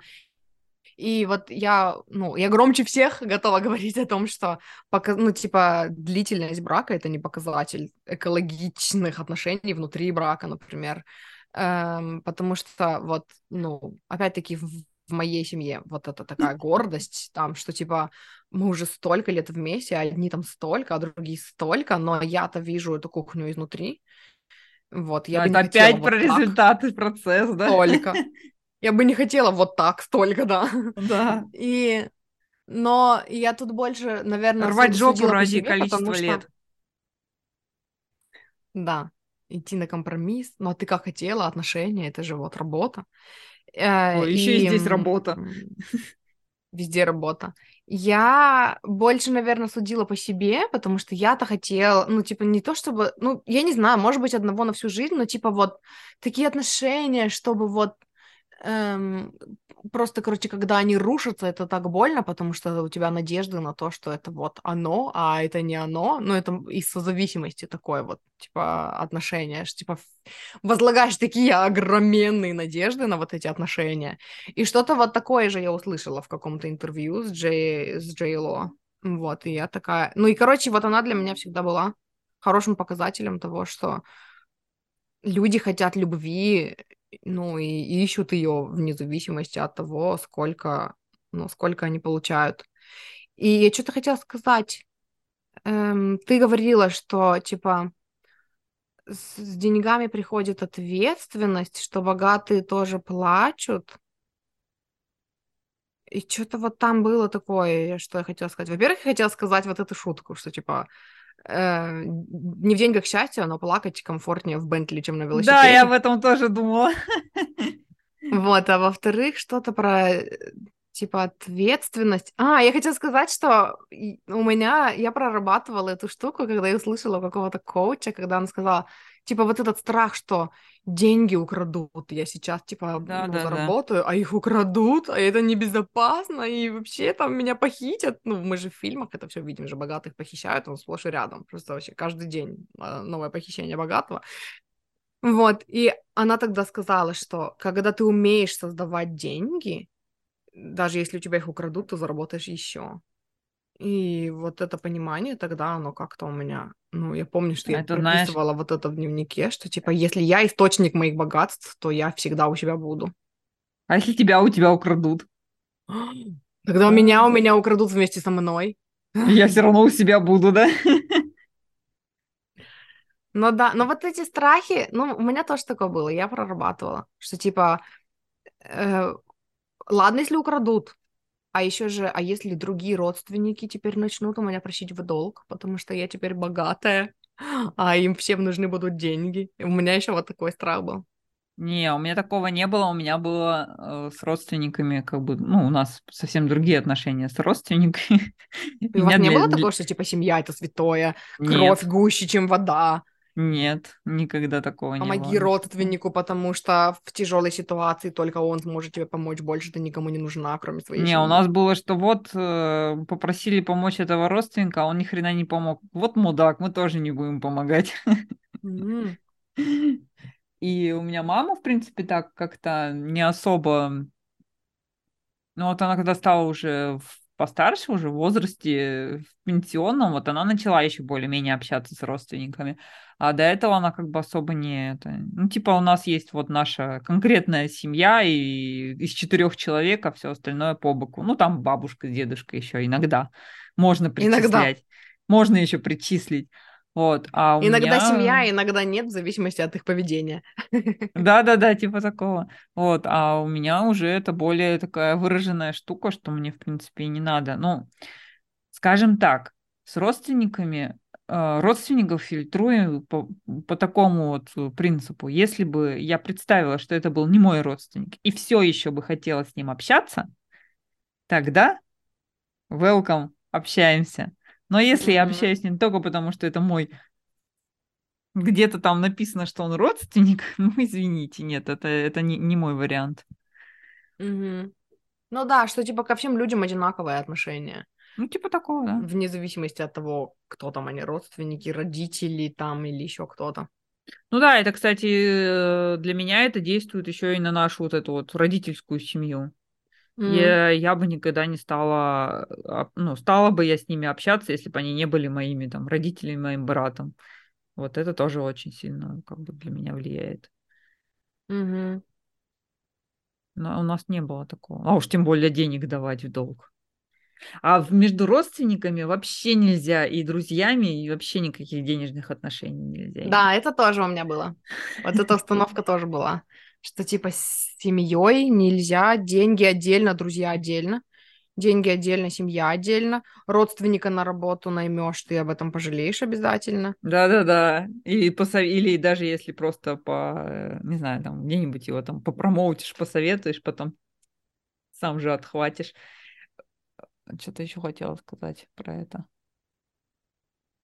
А, ну у нас вот в семье было единственное, что, ну, у нас было как бы в семье в долг не даешь, что есть что вот я когда уже начала там постарше стала и общалась на разные темы с разными людьми, я узнала, что, оказывается, есть семьи, для меня это было прям сюрпризом, в которых друг другу дают в долг. Ну, типа, родители дали денег на машину в долг. Mm. Не просто а, дали, а именно, что потом вернуть надо. Потому что у меня в семье такого не было. У меня всегда было, что, ну, типа, ну, мы же семья, деньги безвозмездно, то есть даром. Ну, я еще у говорила, меня... что хорошо, хорошо так относиться к деньгам, когда их у тебя нет. Да, у меня больше... У меня, наверное, больше так и было, но знаешь, у меня был вот этот скрытый, скрытый посыл. Типа, с одной стороны, ну, вы же дети, но мы же вам поможем. А с другой стороны, в случае, если дети поступают не так, как я хочу, я буду загибать пальцы. Я тебе вот тут помогла, вот тут ага, помогла. Да, да, да. Вот, и поэтому, ну, вот это тоже была сложность у меня, когда я прорабатывала денежную сферу, э, что в тот момент, когда я начала прорабатывать свою денежную сферу, я была в долгах, я была в ипотеке, которую я не могла платить, в которую меня загнали тоже, потому что, ну, девушка в твоем возрасте должна.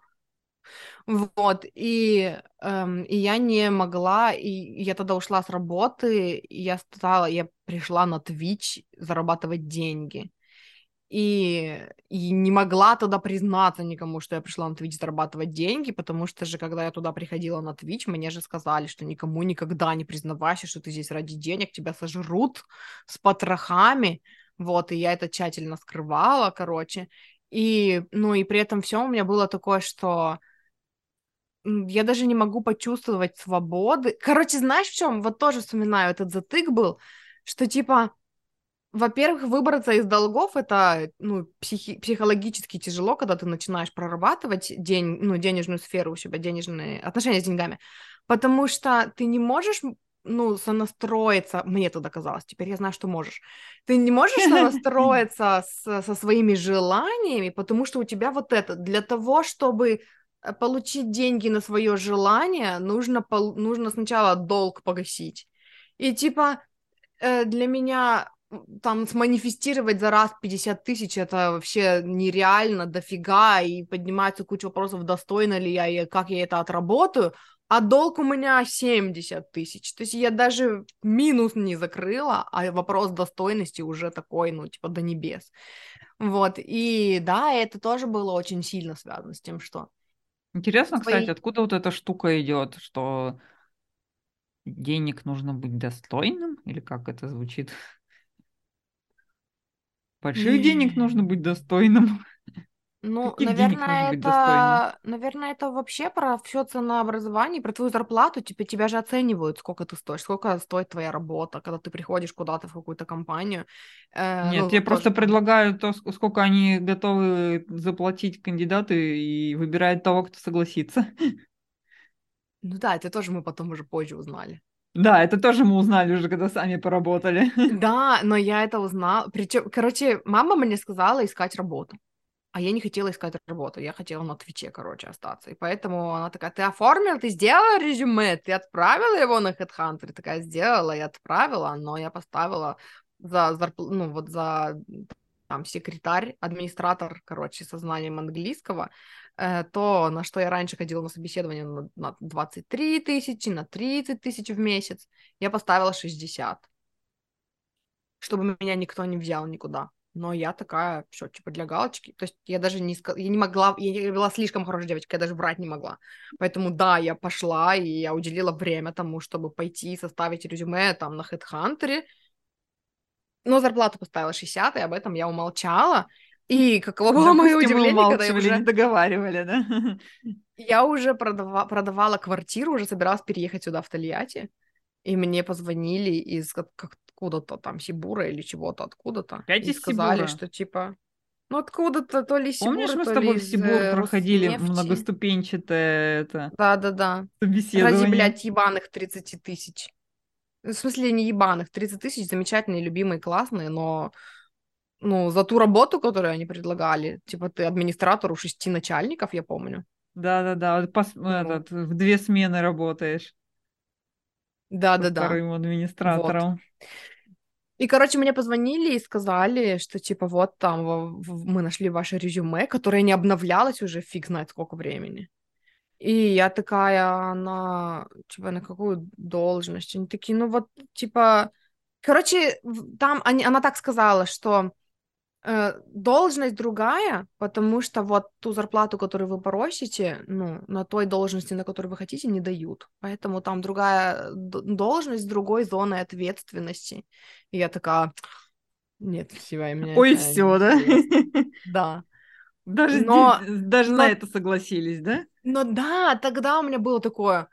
То есть я поставила 60 тысяч, и мне позвонили, и позвать меня на работу не с текстом «ты охренела, мы тебе заплатим в два раза меньше», а типа, ну, сколько вы просите, ну, есть на другой должности. Я такая, а? Что, так можно было?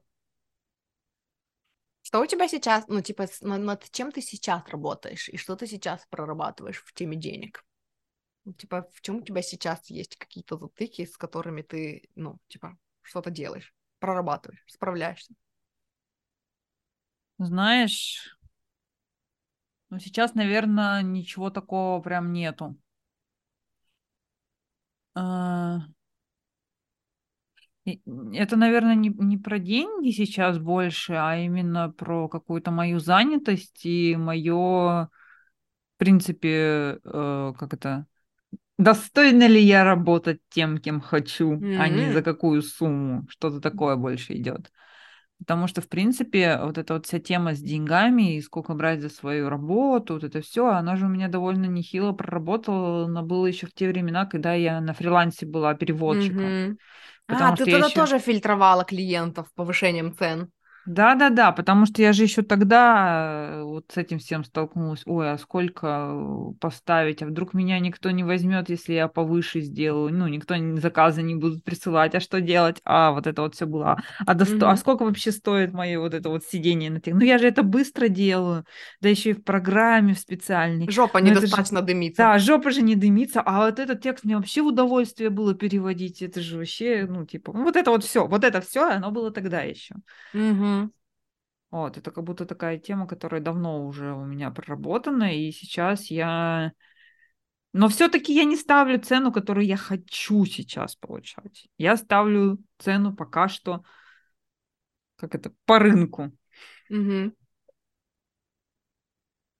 Почему? Вот, навер- наверное, есть какой-то еще вот этот вот ну вот, наверное, знаешь, наверное, вот здесь вот это вот э, большие деньги, большая ответственность. Типа, если я э, возьму больше денег, тогда клиенты... Ну, короче, все то, что ты говоришь, оно все есть. Ань, тогда нужен результат, а я А-а-а. не могу гарантировать результат. Как я могу mm-hmm. просить столько денег? А вот я хотела спросить, ну вот, а, когда ты ушла на фриланс переводчиком, то есть ты повышала цену, и у тебя все еще поднимался вот этот страх, что типа, а кто тогда, ну, будет платить, да? И при этом у тебя, ну, как это исцелялось? Тем, что если мне не будет работы, то и, ну, и хорошо, хорошо сижу? Наверное, где-то да. Что-то такое было. И сейчас, наверное, вот это то, что мне мешает как-то очень-очень активно привлекать клиентов, потому что тогда мне придется каждый день работать. Ага, да, вот видишь, я, и поэтому я и говорила о том, что у меня вот эта штука убралась, когда я осознала, что, ну, если я сонастраиваюсь с той версией себя, которая зарабатывает столько, сколько она хочет, э, ну, на том, на, на чем я люблю, типа на подкастах, да, на том, что я, ну, не могу не производить, поэтому у меня здесь настолько проработана вот эта часть, что, типа, у меня всегда есть идеи для подкастов, я всегда их найду, типа, они всегда будут, что э, дальше вот, вот там был, вот это состояние пришло, которое у тебя было, когда ты повышала цены на фрилансе, что, типа, ну, если вы не хотите со мной работать индивидуально, у меня больше свободного времени, вот, а если хотите, тогда это стоит столько. Мне было бы интересно, это кайфово, я люблю это делать, но вот за такую сумму, потому что иначе я не вижу в этом Ну смысла. вот, видимо, здесь я еще не дошла до этого. Почему-то. Интересно, почему? Это прямо аж, аж стало интересно докопаться. Я а слышала... еще тут синдром самозванца еще фигачит. Ну, неплохо так. Самозванец во мне. Мешает цены Если, поднимать. типа, цену поднимать? Ну, вообще, в принципе, день, ну да, цену поднимать. Ты же еще только начала, ты же еще сколько там, А, несколько месяцев всего как практикуешь. Разве можно уже ценники поднимать? Ты что? Вон другие психологи с 25-летним стажем за 2000 работают и нормально, а кто же тебе будет платить-то э, больше? Ты же вообще только-только начала. Кстати, у меня большие вопросы к психологам, которые с 25-летним стажем работают за 2000. Просто они в этом синдроме самозванца живут 25 лет. Ужас какой, это же ужасно. Не, ну Да. просто 2000 это, это либо нужно, чтобы у него было клиентов 100, ну я не знаю, как, как на это жить. Либо что-то другое. Э, ну, вот Другой я доход? работала с людьми, которые, да, то есть ты делаешь это ради любви и работаешь там вот за вот такую сумму, потому что это ради любви. Э, и Да-да, любовь, все клиентки, которые у меня так говорили, они потом поднимали цену. Мы это прорабатывали. Вот, но эм, даже, знаешь, я бы не сказала, мы это прорабатывали. Мне, это походу, пора к тебе на проработку. момент в какой-то момент нужно просто дорасти до этого, потому что сначала ты делаешь это ради любви, а потом ты понимаешь, что все, я налюбилась, и теперь я хочу еще жить хорошо. Вот. И, но как вариант, там, ну, типа, тогда я вот индивид... Ну, видишь, там тоже нелогично. Я хотела сказать, что, типа, индивидуально я работаю за вот эту цену, но я создаю какой-то там продукт, какой-нибудь курс, который стоит дороже, и вот с него основной доход. Но когда ты поднимаешь цену на свой курс, очевидно, что у тебя возникает желание поднять цену на индивидуальную работу с тобой, потому что, ну, она дороже, чем курс стоит. Знаешь, как это? Любовь любовью, но кушать хочется всегда, да? Я готова работать за любви, но при Но этом это вот хотелось бы опять про что-то есть. Ну, обычно вот, э, вспоминая себя, когда я брала полторы тысячи за коучинг и 300 рублей за коучинг, и даже 4 тысячи за коучинг. Ну, когда я брала 4 тысячи за коучинг, э, у меня уже было такое, что, типа, ну, я наглею. Вот. А вот когда полторы тысячи, просто вот в этом, в этой ценовой категории тебя держит очень много программ. Э, сам синдром самозванца, э, вот это «Кто я такая?», ну, это синдром самозванца, потом вот это психология нехватки, что, типа, я не найду людей, которые будут платить больше, типа, да что про меня подумают, сравнение себя с окружающими, типа, я не- в моем кругу нет людей, которые бы, ну, столько э, брали, там, или брали больше, например, ну, короче. А когда ты это все прорабатываешь... Я столько вообще вещей хотела сказать, мне надо было их записывать, а я их не записывала, и теперь я нихуя не помню, что я хотела сказать. Я хотела сказать про то, что вот эта штука с, типа, с тем, что если это не мой основной источник дохода, тогда, ну, я беру сколько хочу, ее прорабатывают еще по-другому. Ну, вот там вот, когда веру вот эту прокачиваешь в себе, что, типа, я могу создать деньги просто своей энергией. То есть я сонастраиваюсь, там, типа, я человек, который зарабатывает, там, не знаю, 400 тысяч рублей в месяц, и ну, чем дольше ты живешь в этом состоянии, тем больше к тебе приходит, то есть ты начинаешь потихонечку манифестировать деньги из разных источников. Это тоже отдельная проработка, чтобы деньги манифестировать из разных источников, а не блокировать их только на одном, ну, доходе, на одном источнике дохода. То потом вот это понимание приходит, что, типа, я просто, ну, в вибрационном соответствии с нужной мне суммой, неважно, что я делаю. И чем больше у тебя вот этого подтверждающего опыта потом, тем спокойнее тебе отвязать э, твою цену там от вот этого понимания, что типа, ну, никто же мне не заплатит, если я ее сейчас задеру. Ну и там вот это мышление нехватки прорабатывается. Вот, а что я еще хотела сказать? Я говорила о том, что, э, что типа, ну, люди проходят через вот этот этап, что типа, ну, я же по любви, ну, поэтому я не могу много денег брать за вот это. То ли там я что-то хотела сказать еще, то ли что, не помню. Ну, я, короче, я не помню, но я, в, эм, ну, мне интересно было, что у тебя вот это вот все-таки сравнение там с теми, кто 25 лет. Ну и, кстати, еще надо не забывать про то, что у меня есть еще и давление сообщества, Угу. которое тоже считает, что ну вы тут только-только начинаете, не наглеете, как говорится. Вот, что, что это тоже не нужно сбрасывать со счетов, что я, мы как бы существуем не где-то там в сферически вакууме, Мгм. а в обществе, которое тоже тут это следит, чтобы никто шаг А влево, шаг вправо. А Да ничего будет, ну, как сказать? Да ничего не будет. Просто мне долбят, э, мне вдалбливали это изначально, и Мгм. что цена, вот цена из вот этого, вот этого, вот этого строится. А, И что нужно, там, типа, нормальная цена для начинающих вот такая вот такая, а потом можно будет поднять, а потом А еще когда-нибудь э, через год. у. Это напоминает чуть-чуть проработку хорошей девочковости. Когда, ну, вот это сообщество давит, а потом ты такая, хотя бы представить, что, ну, а вот я вот столько теперь беру, и я такая пришла, там, я не знаю, ну, я не знаю, как это работает у вас, я просто представляю, что я такая пришла на вот это вот, ну, там, community meeting, да, и, и кто-то там где-то прознал, сказал, а Галя, она берет, короче, вот столько теперь денег, они такие, ну-ну-ну, как ты можешь, и ты такая, типа, да, да, и мне похуй, что вы тут говорите. Знаешь, Наверное, это было бы проще для меня, если бы это было вот именно так, что ты приходишь на какой-то митинг, и там представители твоего сообщества тебе, тебе про это говорят. А Ага. тут оно, знаешь, оно такое как бы незримо Ненавязчивое, да? присутствующее, да, и, и- и тебе как будто бы некому вот это сказать, ой, да ну и идите Ага. нафиг. Дневнику только если прорабатывать. типа дневник. такого, да, Потому но что оно- в, итоге же себе. Мгм. Я Да, хотела и- сказать... Я тебя Говори. перебила? Не-не-не, говори.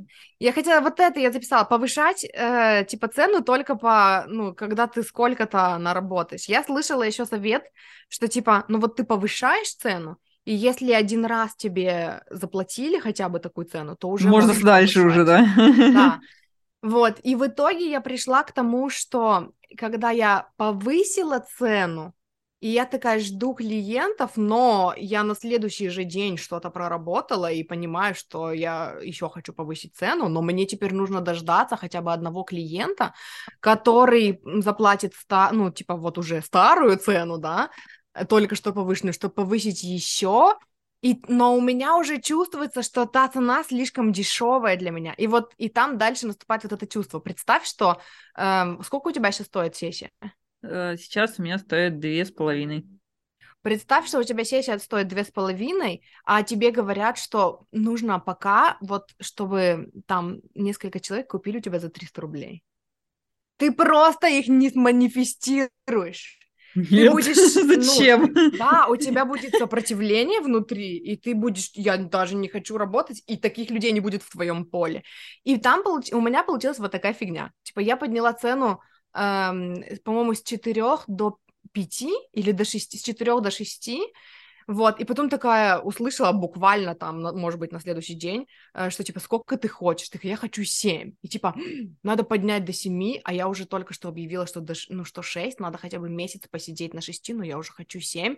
За этот месяц мне никто не написал, меня никто не купил ни разу консультацию за 6 тысяч, потому что у меня было Ты, жуткое ты- ты сопротивление. дисциплинированно высидела месяц.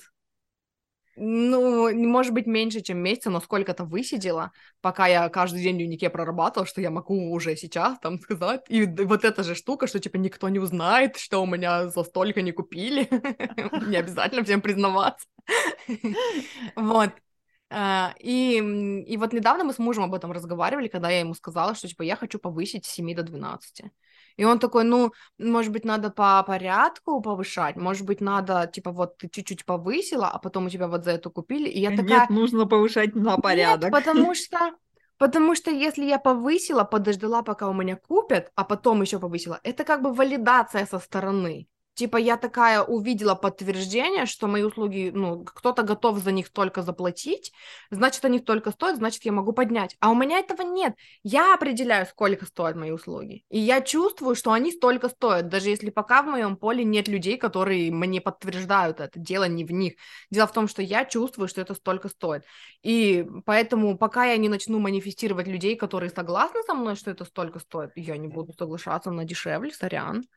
Вот, и, ну, и все, и, короче, у меня вот эта штука проработалась. Но при этом всем на вот этом, когда люди доходят до зоны комфорта и оттуда начинают расти в хочу, у многих возникает желание эм, типа размножать свои э, предложения на разные ценовые категории. Типа у меня есть мастер-класс за там 2000 рублей, а еще у меня есть там что-то там за столько-то, а еще столько-то, ну типа, и тогда я как бы имею право на работу индивидуальную один на один с собой поднимать цену выше, потому что если вы хотите дешевле, вот вы можете мне заплатить. И типа э- этим исцеляется немножечко вот это мышление нехватки, что я никого не найду на эти деньги тогда. Потому что, ну вот если есть только люди, которые хотят мне заплатить только 2000, то у меня для них есть вон тот маленький курсик, тогда хотя бы его купите. А у меня это не работает, потому что, во-первых, я так пробовала, Э, у меня был платный контент и бесплатный контент. Да, да, и я помню. Я поняла, что, ну, меня напрягает это жутко. Типа, я не знаю, как делить себя. Типа, я тут хочу выложиться, и тут хочу выложиться, но тогда как я определяю, сколько это стоит и сколько это стоит, почему это платно, почему это бесплатно, если тут вся я и тут вся я. А потом, когда я стала, ну, когда я начала зарабатывать достаточно, чтобы покупать мастер-классы других людей, я поняла, что ни у кого нет такого этого самого, ну, критерия.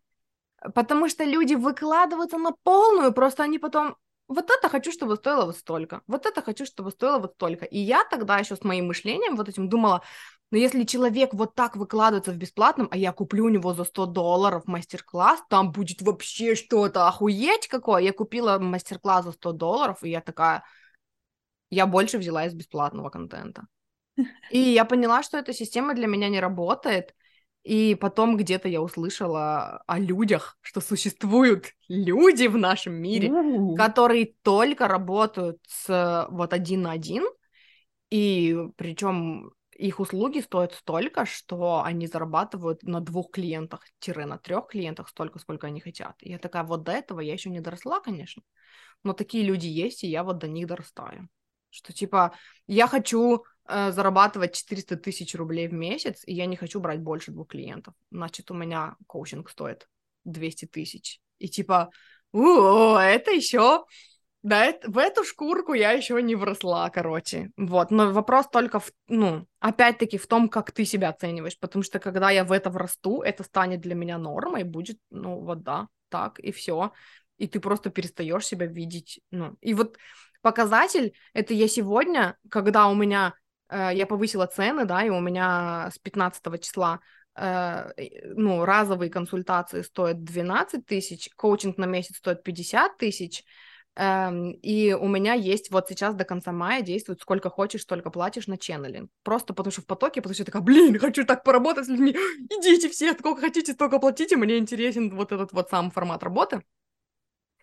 Я э, смотрела архив сторис в инсте, Два года назад я выпустила курс «Доверяю и отпускаю», который теперь три выпуска моего подкаста. Я добавила mm-hmm. их бесплатные, потому что, ну, потому что марамушта, и, короче, я все еще считаю, что это классное решение, и это все-таки полноценный курс, и он для людей, которые, типа, хотят прокачать веру, научиться доверять Вселенной, задаются вопросами, почему Вселенная должна мне помогать, если я вот просто ничтожный человечишка, и в чем отличается, когда ты слушаешь совет других людей, когда ты слушаешь совет, типа, когда ты прокачиваешь веру и доверяешь своей интуиции, поэтому если вам откликается, если вам интересно, то я оставлю в описании к этому выпуску номера тех выпусков, послушайте, очень крутой, ну, типа, очень крутой контент, и несмотря на то, что он сейчас бесплатный, но тогда, э, два года назад, я оценила его в полторы тысячи, и потом я написала, вот сегодня, типа, сторис два года назад были, э, типа, с понедельника цена будет с полторы тысячи, не, не полторы тысячи, а две тысячи. И я, тогда, я,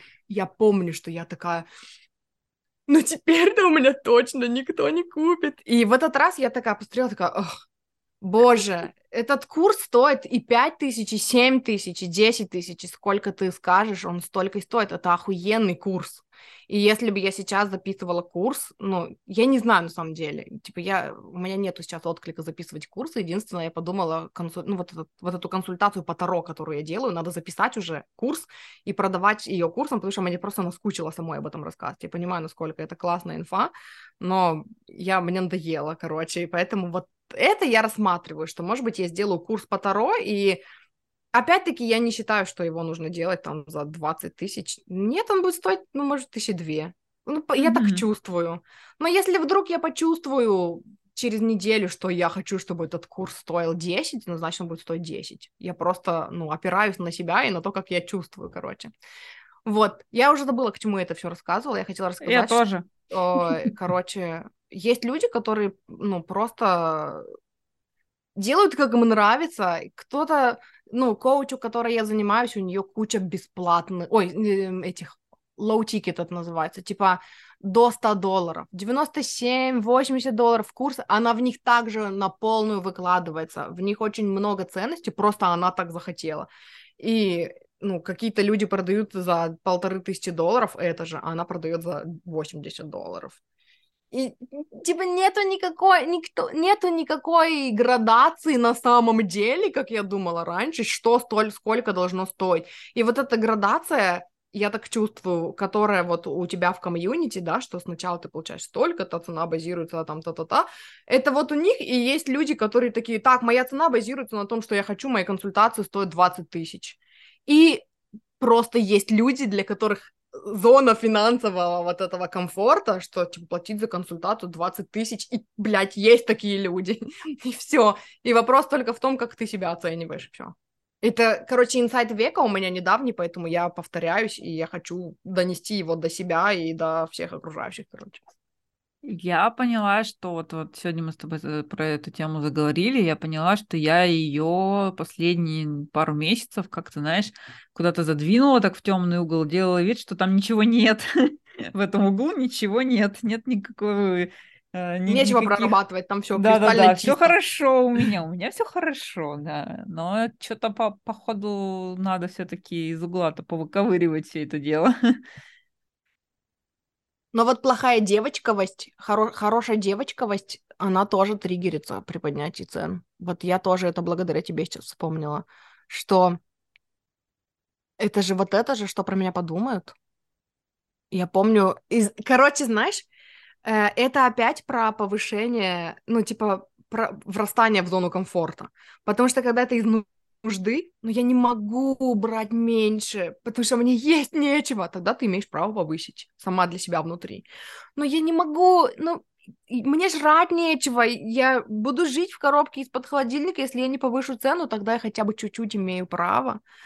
А потом, когда хочу, тогда поднимаются вот эти вот, ну, пер, в первую очередь же внутренний критик орет об этом. Конечно. Что, типа, ты охуела, как, столько как этот, брать. Как сумасшедший. Да что про меня подумают. Э, Выгонят вот меня из сообщества вот за дверь. Да. И, короче, и это вот про то, что, ну, про готовность быть плохой. И что, типа, если кто-то подумает, что ты плохая, ты все равно выживешь. И да, это, это интересно, потому что я тоже э, вот эта вот идея про то, что про хорошесть. Это же вообще то, с чем я всю, всю жизнь борюсь. Очень и... хорошая девочка. Я, я отвратительная девочка, я, я этим горжусь теперь. Но как ага. будто бы, я говорю, как будто бы я не замечала, что вот тут вот, вот, вот, вот в этой вот теме она все равно, эта хорошая девочка такая, прорывается и говорит, нет, давай будем mm-hmm. слушать сообщество, давай будем слушать все правила и делать как, как надо по правилам. Тебе же есть Ну вот есть. я заметила, что когда ты, ну, повышаешь цену, тебе самой интересно работать становится, ну, тогда конечно. ты манифестируешь клиентов легче.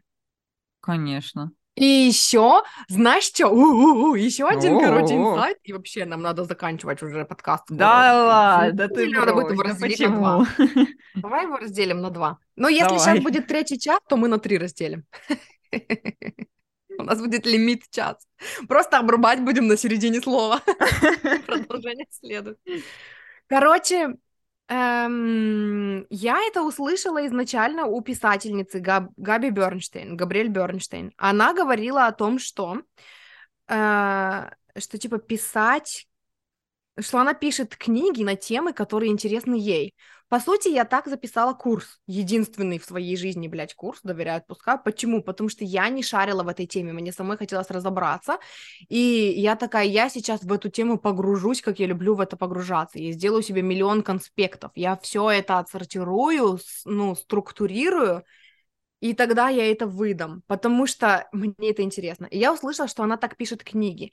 И я такая, это make sense, потому что мне не интересно. Я уже сколько порываюсь написать книгу, но мне не интересно писать книгу на тему, которая у меня уже проработана, потому что для меня это уже пожеванная жвачка, из которой уже выживали все соки. Мне mm-hmm. неинтересно это повторять. Еще в подкасте, если меня спросят, я еще могу об этом поговорить, но целую книгу писать, строить вообще всю свою дисциплину, да, на том, что там э, там час в день писать о том, что мне уже не интересно, не, ну, ну это, это выше моих... звучит жестоко, да? Вот. А потом я услышала от Катрины Рут, вот на контенте, который я сейчас учусь, она говорила о том, что она пишет посты для себя. Типа у нее поднялась какая-то фигня, она ее проработала и написала пост о том, что если вас, вы переживаете по поводу вот этого, если у вас поднимается вот это, делать нужно вот это, вот это, вот тут вот. И типа то, что она проработала для себя, она еще закрепила в посте и написала пост для себя. А потом она где-то сказала еще про курсы. Типа, создавайте, ну, курсы, которые вас вдохновляют. То есть получается, что вся работа строится на том, что, блин, вот здесь я не дотягиваю. Здесь у меня не получается. Я хочу изучить эту тему, и я такая пошла и объявила, так, я набираю курс, мы будем учиться вот этому. И я получаю информацию, плюс я там ченнелю, да, я получаю информацию в потоке, которая мне самой нужна, я от этого сама горю, и, и еще и в моем поле люди, которые со мной mm-hmm. на одном уровне. Вот, и потом уже из этого мы, по-моему, разговаривали с Лизой недавно, и я такая вывела, что а с клиентами-то, блядь, так же. Типа, мне интересно проработать тему повышения дохода. Я хочу клиента, который хочет повысить доход. Потому что он не знает, и я не знаю, а давай вместе по ченнелям, да, и получим информацию в потоке, давай вместе что-то изучим, и базируясь на том фундаменте, который я знаю про любовь к себе, про верность себе, про вот это все, мы сейчас с тобой выведем формулу, да, которую мы поможем тебе, и я от этого тоже что-то получу. И когда, короче, я это осознала, и это вот тоже вот там включается азарт, когда, у, я буду работать с людьми на темы, которые мне реально интересны, потому что, типа, вот там сейчас моя зона интереса, типа, следуй за интересом, да, не только клиента, но и своим. И, э, и оттуда появляется вот это, убирается вот этот блок на то, что а, я не хочу работать с людьми, потому что они опять придут ко мне с одной и той же. О, вот опять люди. Да, и получается, что вот этот же блок снимается, когда ты, типа, ты поставила цену, от которой тебе вкусно, и еще и ты манифестируешь себе людей, с которыми ты будешь работать над темами, которые тебе самой офигеть какие интересные, и от этого ты просто открываешь, короче, поток людей к себе, потому что у тебя вот это, ну, у тебя больше нет вот этой закрытой энергии, что типа, а, не приходите ко мне никто. Но насколько вот это понимание огромный шаг вперед по сравнению с вот этим мышлением, что типа я должна при, ну, знать ответы на все вопросы, когда ты просто всю свою работу строишь на том, что я не знаю ответов, а давай вместе искать, это так прикольно. И, короче, вот это для меня тоже какое-то осознание следующего уровня. Что, типа, а что, так можно было? Выбрать темы, которые конкретно мне сейчас в жизни интересны, и брать клиентов на вот эти темы, и вместе разбираться, и вместе ченнелить, и получать в потоке информацию, которая будет актуальна для меня и для них. О, я У меня это. немножко по-другому построена работа. Я работаю не на какие-то те, ну, какие-то специальные темы, которые мне угу. самой интересны. Я работаю скорее а, с человеком, который приходит и, ну, смысл моей работы в том, вот, вот, вот как раз в этом. Я не знаю ничего про него, я не знаю, как устроена жизнь, я без понятия, как решить его проблему. Но я уверена, что он сам знает. Где-то. Он еще, когда сам решит, это будет мне классный инсайт, и что так можно было, да? Да, и на самом деле это вообще, ты что, это, это одна из моих, ну как, люби, любимых мест работы, это тырить у клиентов классные решения, которые мне mm-hmm. тоже подходят, нравятся. И для меня это, поэтому для меня это обычно какие-то разные, знаешь, вообще неожиданные могут быть темы, ну вот с чем пришел человек. Mm-hmm. Вот так, это и это убирает у тебя вот эту вот позицию экспертности и того, что да. типа ты выше, потому что ты тут все знаешь. Да, это очень классно, но это, посто... это что-то такое, что нужно регулярно себе напоминать. Потому что, ну, блин, сколько я действительно пришла к этой не... позиции неэкспертности? Год? А до этого mm-hmm. сколько мы жили? Варились в этой Да, варились во всем этом, да. И как бы, да, все равно нужно напоминать. Я вот себе это периодически делаю. Сейчас, кстати, очень классные мы с тобой сегодня поговорили, я себе напомнила и про то, что у меня в углу там проблема с деньгами лежит, и про то, что угу. нужно быть не... Как, как хорошо быть неэкспертной.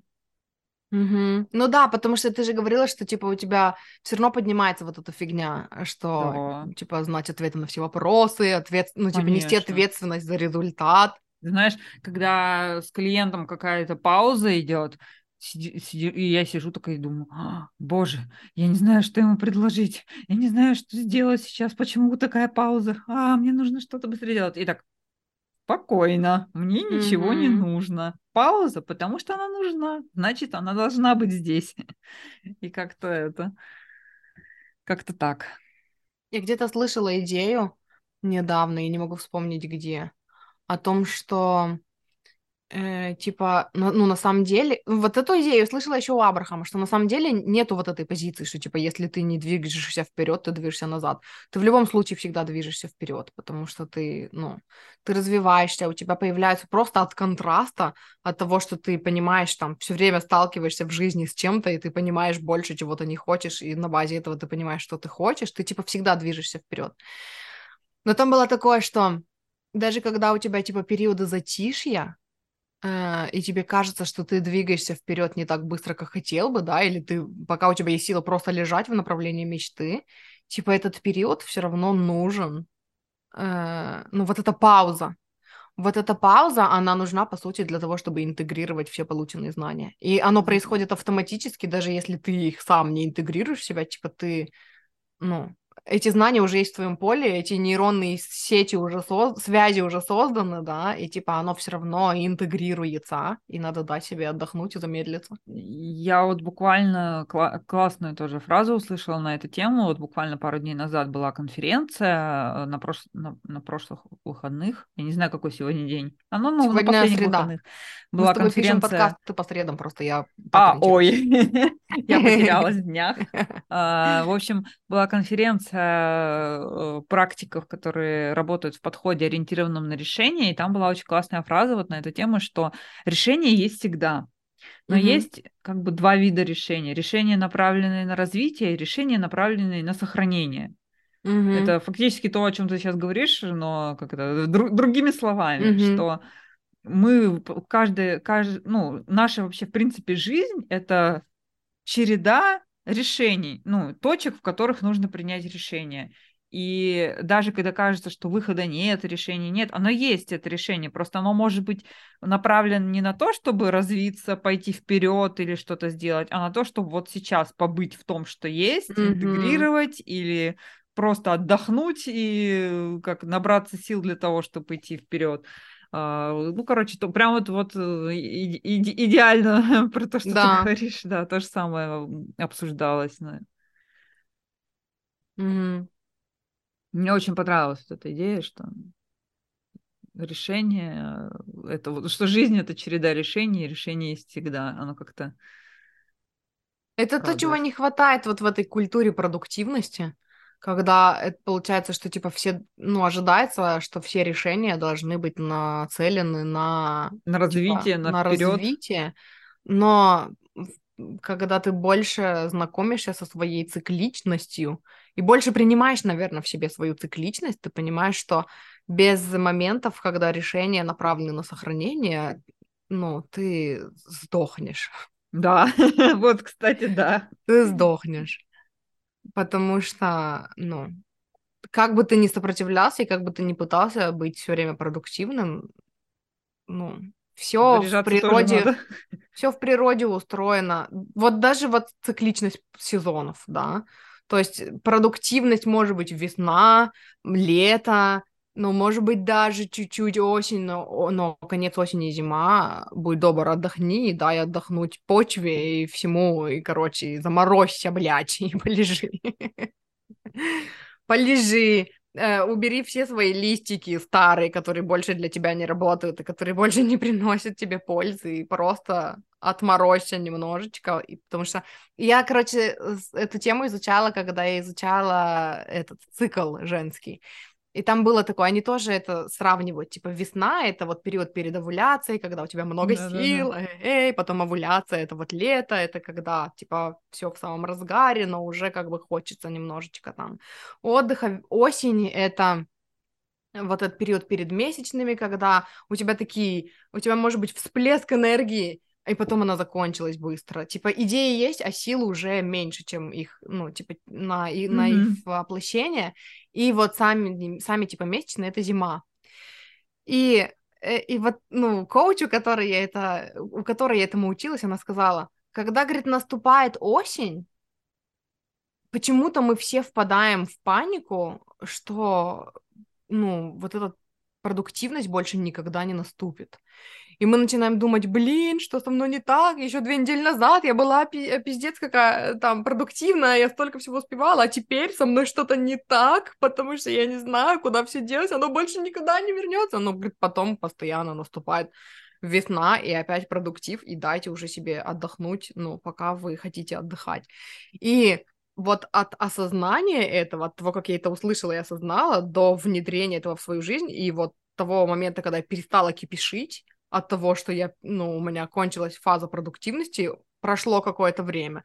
Потому что, типа, я мозгами понимаю, но, блин, ну что-то не так. Слушай, равно, я еще, у меня еще не, не прошло, я еще в процессе, я еще иногда, знаешь, как, как будто, как это, по старой привычке начинаю кипишить, что, а, о боже, я вот же, я столько всего делала, почему я сейчас лежу как mm-hmm. дурак на диване, и потом такая, э, стоп, стоп, стоп. Но, но у меня, у меня как будто вот этот вот шаг сейчас, что я по инерции впадаю в это состояние, но быстро вспоминаю, что вообще-то все, все нормально сейчас. Отдохнешь, восстановишься, и все начнется. Mm-hmm. Это тоже такой процесс интересный. Да, но вот когда ну, они это связывали с циклом, она прикольно это описала, что типа и так всю жизнь. Ты всю жизнь. Две недели продуктивная, две недели непродуктивная, и когда ты непродуктивная, ты всю жизнь ну, думаешь, что, типа, пиздец, со мной что-то не так. Потом такая, со мной все так, о, нет, со мной что-то не так, со мной все так, о, нет, со мной что-то не так. И так, блядь, всю свою Я представляю, если бы природа так делала. Такая, это, всю зиму, такая, блядь, что со мной? Я какая-то не такая, да. наверное, я слишком мало стараюсь. И летом такая, о, нет, зашибись. I'm not good enough. Я вспомнила так, каждый, еще одну, каждый год. еще одну штуку о том, что вот это вот высказывание о том, что, типа, если бы мы судили рыбу по ее способности ползать по деревьям, она прожила mm-hmm. бы всю жизнь, думая, что она полная дура. И это было тогда к нашим историям о том, вот, о выборе профессии. И о том, что мы выбирали профессию чисто исходя из того, что наши родители знали, да, о том, типа, где деньги, э, где их можно заработать, что достойное, что недостойное. И какие вообще профессии бывают.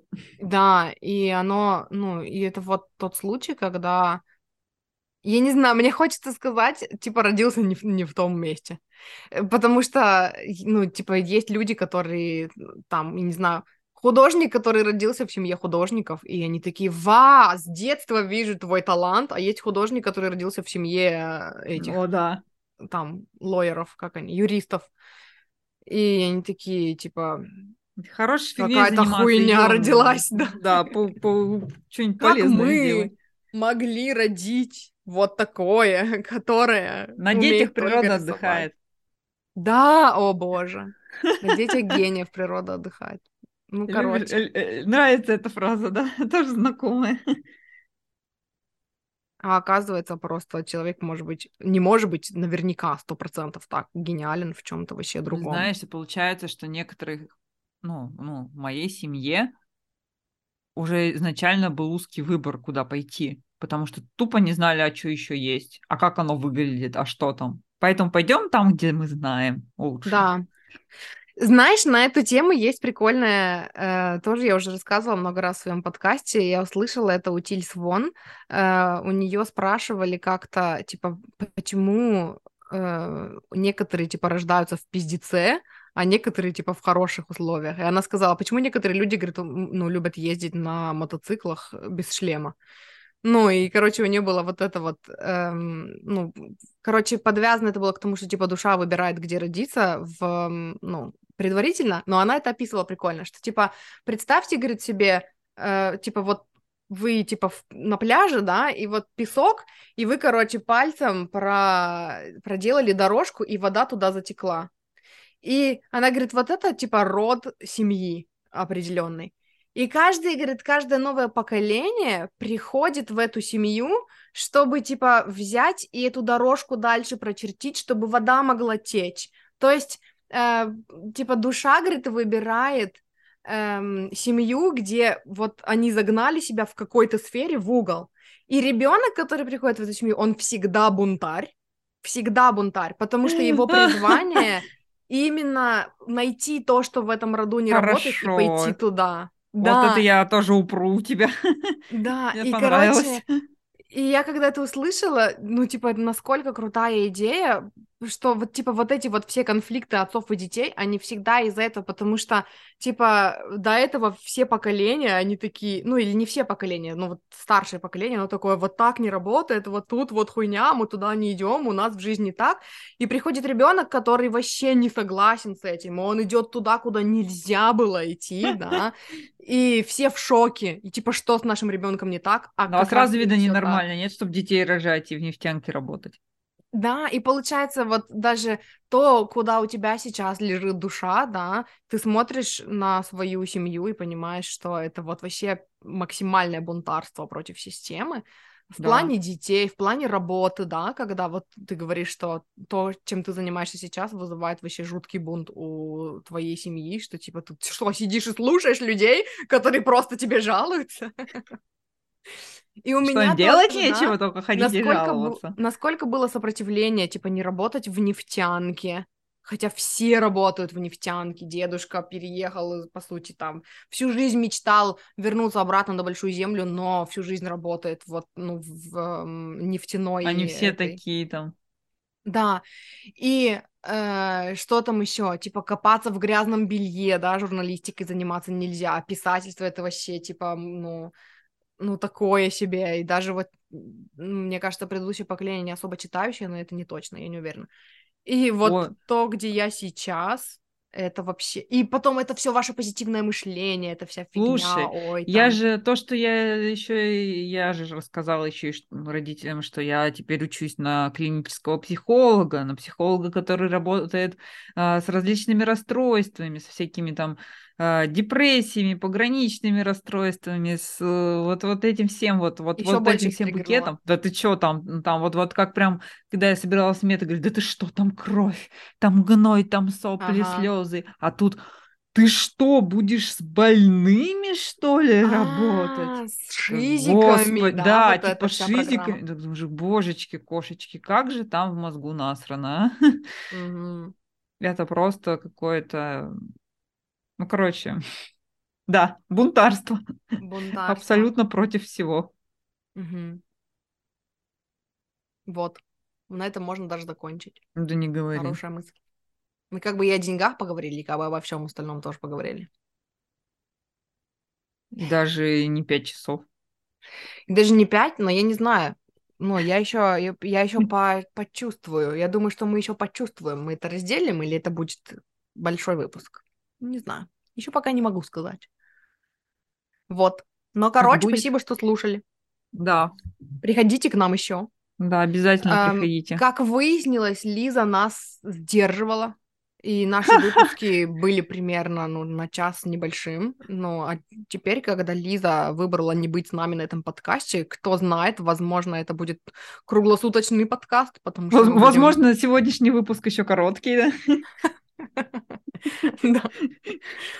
Вот, и, возможно, нет смысла обозначать темы, потому что если учитывать весь наш большой опыт общения с Галей, который, типа, давай соберемся раз в две недели и поговорим на все темы и займем пять часов времени, вот, возможно, следующие выпуски будут выходить под названием «Без темы» или «Все обо всем». Помнишь, энциклопедия была «Все обо всем»? Вот, у нас том, будет том первый будет. И оглавление. Вот. Поэтому спасибо, что слушали, приходите к нам еще. Да, вот. Если вы рады. хотите с нами поработать, то у нас в описаниях, в описаниях, почему все время говорю в описаниях? В описании к каждому выпуску есть ссылки на наши мультисылки. Вот. Да, если вы захотите поработать с нами, так сказать, персонально, тет-а-тет, то приходите. Если не хотите работать с нами персонально, слушайте подкаст. Он тоже очень ценный и классный. Третьего не дано. Мы вас верим. Или приходите, или слушайте. Да. Не слушайте, не приходите, нету варианта. Нет, вообще да. такого нет. Вы должны нам. Да. Как только вы включили этот подкаст, вы уже нам должны. Сразу, да, сходу. Да, поэтому у вас нет больше выбора. Ну все, тогда всем чмяу и услышимся в следующий раз. Пока-пока.